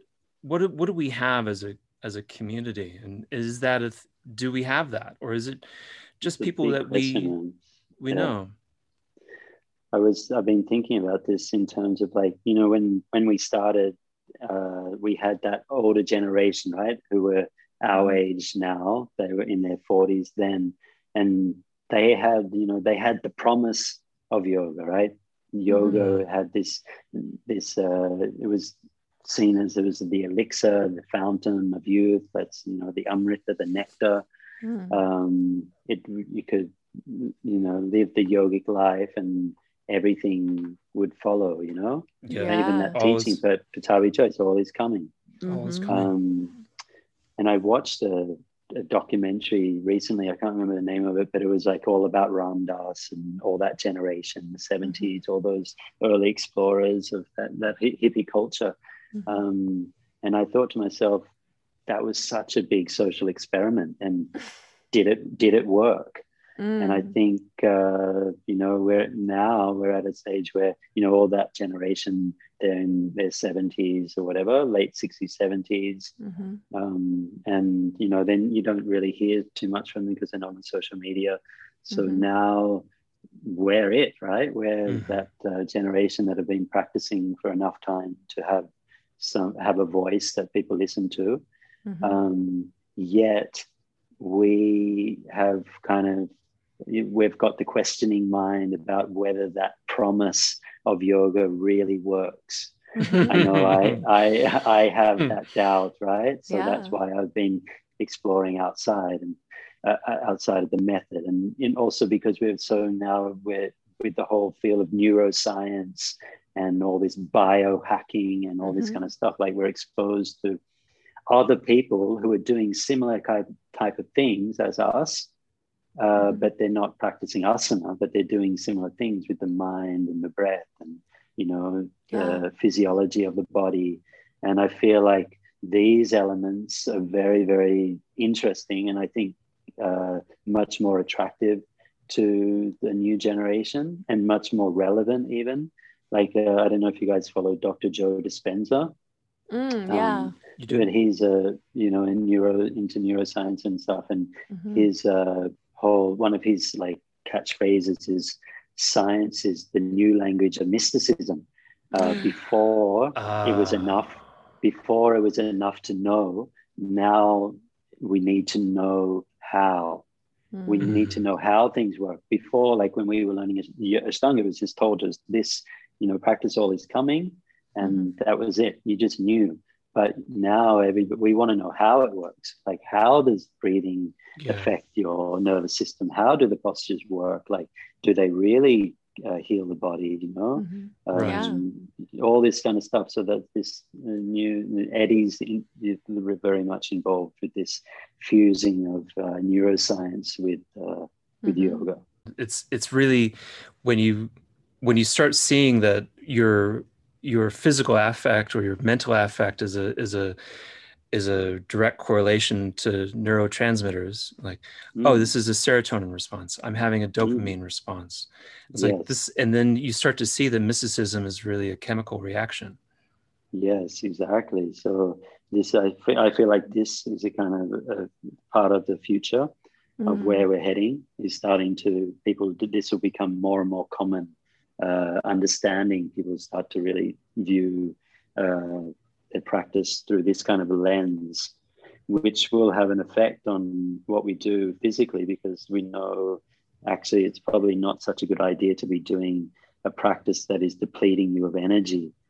Yeah. um, you know, or Yeah, dehydrating you or dehydrating you, or not preventing you enough from s- sleep. without Yeah, sleep Without sleep. yeah We're all Yeah. like, sleep more, sleep more. you, Yeah. you said that to Yeah. us the other day um, about the um, about the habit or the lifestyle of the Ashtanga yogi and all the things that go that are wrapped up into it. And you Mm, you you were saying that like if you look at the things that we we did to ourselves and you think of it through a kinesthetic science and what we know about kinesthetic science, it's really wrong. yeah, exactly. I mean, the first thing most people would tell you now is get better sleep, more Mhm. sleep, and make sure you're very hydrated. Mm-hmm. And then, you know, food again is, is another thing. Um, Yeah. So, yeah, that lifestyle that we were living in Mysore of basically not eating after 12 o'clock and then going to bed, whatever, trying to go to bed early, but not being able to sleep and then waking up at 2 a.m. Mhm. to do a very intense practice Mhm. is um i mean Or- we had to we were viewing it through the lens of tapas or tapasya right i guess Yeah. and i think that it does it's uh, in that sense that's valid um but I, it's not something sustainable Yeah. yeah. I think that's something that we've most of us, especially when you have once you have children, you Mm. really really realize how not sustainable that lifestyle is. for sure you you there's just there's no way you can get up at you know 2 or 3 or 4 in the morning nor should you because you really do need to have proper Yeah. sleep in order to function. Mhm. although sometimes when uh, our baby wakes us up at two or three i think shit i should just get up and practice now Yeah. But it was then you'll have to nap, take a big Yeah. long nap later in the day. It's yeah it's so in- infuriating though because not only were we doing that in Mysore, but then we would go home and try I and do that in Sydney or Calgary know. or you know uh, San Francisco. And you, you try and get up at two thirty in the morning, prep Yeah. yourself for practice, do a practice that you can get done by six o'clock, and then you teach. And if you're if you're in any way good looking at all, you'll have privates the rest of the day to sustain you. And um, I never had any privates, but then um, then yeah, you try and get to bed at eight. Oh, yeah, eight- Nine- eight- Yeah. nine's getting late. Wake up at two thirty. You never Yeah. see anyone. You have Eileen no actually social life. maintains that. Yeah. Eileen's been doing that for many years. She's able to do it. Quite I know. amazing. But she But it's- kids. Yeah, she doesn't have kids. And you, like, also a lot of teachers who do it, you know, you either have to have a partner who does the same thing or be single. Yeah. Because otherwise, Yeah. your relationship dissolves too, because you never see your husband or wife sure. because they're wanting to stay up later and they don't want to get up at four in the morning with you. Yeah. I mean, I used to do it and but I it's not again, it's just it's not sustainable. But and the thing is there is a lot of pressure, or at least there used to be in the Ashtanga community. Like there would be people like publicly stating that anybody who doesn't practice before they teach is like a very bad teacher, Yeah. not a true not a true teacher, not a true practitioner. I You think know, it's still it's out like- there, Mark. You, actually, Richard oh, Yeah. Freeman was the first person to suggest anything different to me.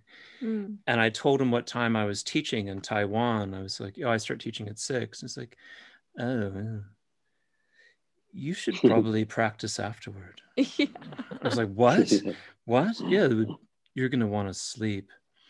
and then, and then one day, this was a miracle. I was in Vegas, Las Vegas, Nevada, and I was driving Sharath and his family around to go to the different rides and go to the Cirque du Soleil and do all this stuff. I was, I was driving the the Cadillac Escalade for them. And I was opening up all the doors for them, making sure they got in and out of the car. And and Sharath said to me, this was the fucking most surreal thing I'd ever heard. He said, Yeah, I'm I'm thinking about practicing in the afternoon, you know. I'm kind of tired. It was like, whoa, shut the front door. Wait a second. I was like screeched the car to a halt, you know. God uh, damn. Wow. And he didn't do it, but that he was Yeah. thinking about it meant that we could yeah. think about it. Get some you sleep. could think about it, but not actually do it. not actually do it. You know, but it's okay to think about, like, you know, have a life that doesn't. But I mean, but it is the problem with the Ashtanga practice in the sense of like, if you do practice later, that means you probably haven't eaten anything. So like if you've taught and then you practice afterwards, like you would end up not eating sometimes till midday. yeah. Yeah. That's why I can I can really actually most days uh I don't really need to eat till noon because my body's so used to Doing it. doing Mm. it because since I had Jediah, always I would not practice then- at three in the morning. I would sleep and then teach and then practice and then like eat at like eleven thirty or noon. But you know, I met John Scott recently, like a few years back. Yeah. uh, And he was telling me he ended up having some serious health problems because he was doing that for so many years, really? like teaching and practicing and not eating till midday. And he was basically just had depleted himself. yeah. Uh, I, I don't really know, to be Okay. honest. Okay. Yeah. But Alright. what's your routine like now, Mark, with your new baby? Uh, it's pretty much all over the place. It keeps changing. It really just keeps changing. Like a few weeks ago, I had like a little stretch where I was like, oh, wow, I can get back into my morning practice again. I was practicing while um, baby was having her breakfast and Deepika was feeding her. But sudden, I don't know, somehow that just disappeared.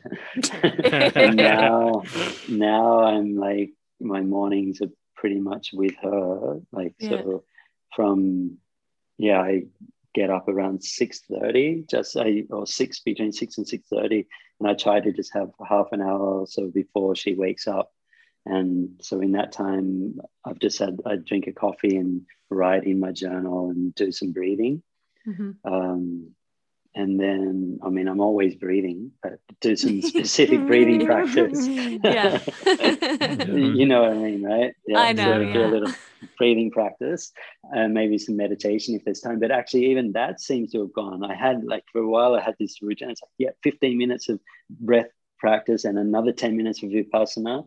Yeah. and i was getting that in now the last two weeks that's even gone. So it's like i've just got i wake up i drink my coffee and get ready and then uh, mentally for what's coming yeah. And then- she wakes up and then I take her for a walk. I take her outside for, you know, and then I take her up onto the terrace, get a little bit of sunshine. Mhm. So that's all like I try to get her, that's around eight o'clock in the morning, take her up to the terrace and then 8.30, either give her a, a bath um, and then it's a breakfast time. yeah. So getting Mhm. things ready for that. And then that ends up going till about 9.30 or 10. And then that time is when Deepika will put her to sleep. Yeah. Um, I, I usually hang around then, and then so she usually naps around 10, 10.30, something like that. Mhm. Um, so that's a time to do either some practice or do some, you know, work, Yeah. whatever, Right. emails or housework or whatever, getting things ready. Um, then it's her lunchtime when she wakes up. So 12.30, whatever, so 12.31 or so is lunch a Mhm. little playtime. Then she has her afternoon nap around between three and four. And that's Yeah. when I go and that's when I'm doing my main physical practice now. Yeah. So I, I go up onto the terrace and just do my thing from like four till six. In the sun? Uh, I have a little shady spot because it's Okay. too hot. at the moment, Yeah. but by about five, I can go into the sun. So I get that last hour or so in the sun, which is nice. Nice. I've- is it- I haven't I haven't had a single drop of sweat since I moved to Canada. I, it's I've very been- dry here I've been like, can we please where we are. convert one of these rooms into a sauna so I could experience sweating again? I would so much like to do that.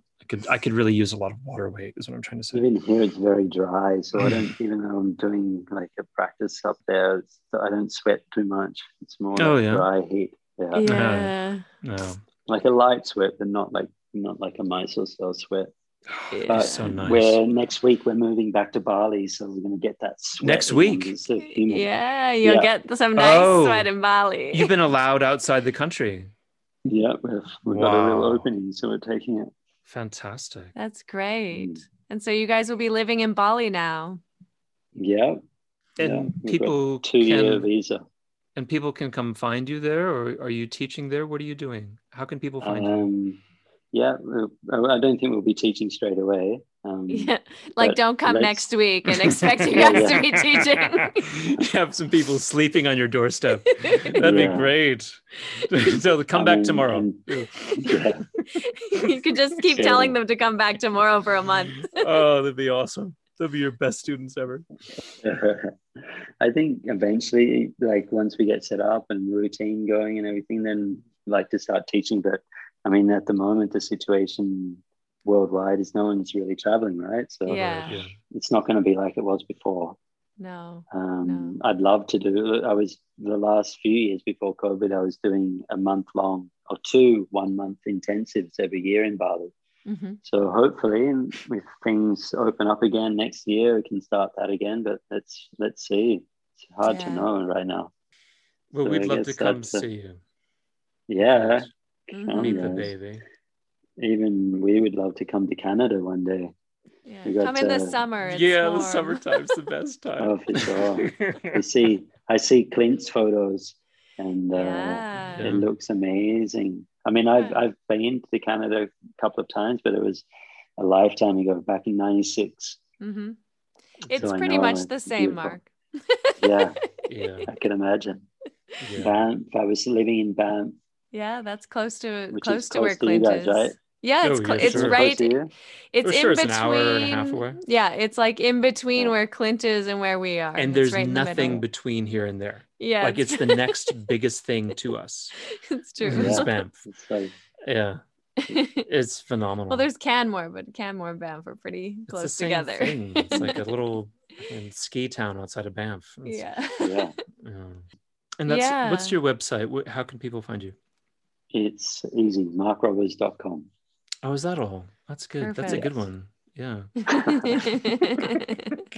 you and I are on the same the same wavelength with that. Yeah. Straight up names. That's it. Well, we want to thank you so much for coming and talking to us today. It was just so nice to connect you. with you. How long has that been? I think I'm. Congratulations to anyone who got through that. oh, I thought you meant like the number of podcasts we had. We was like 55. No. this is the 55th No. podcast. Maybe Yeah, that was a solid two hours. And Yeah, uh, we might cut out some of my jokes. I think I think we should do something fun, like give people a prize, like ask a question, and then they could like get some kind of prize if People they listen this long. people should you could also they ask should them. write in. Get, you could ask any. Can anyone tell us at what minute Russell says the c word?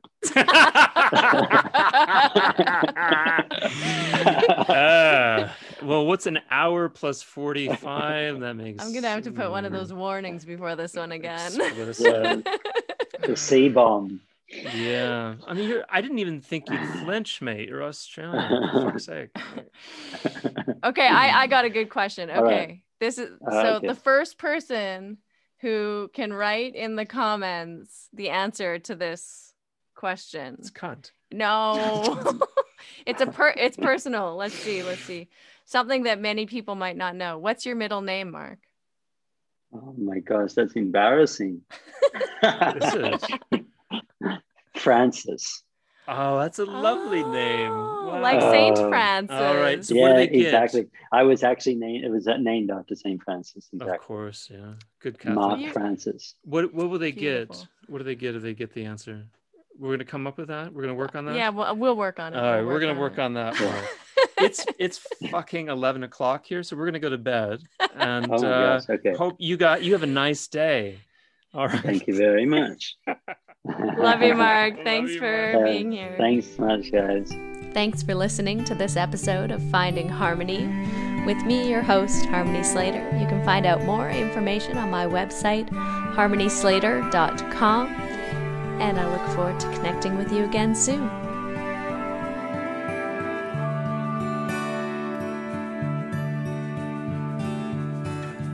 Standing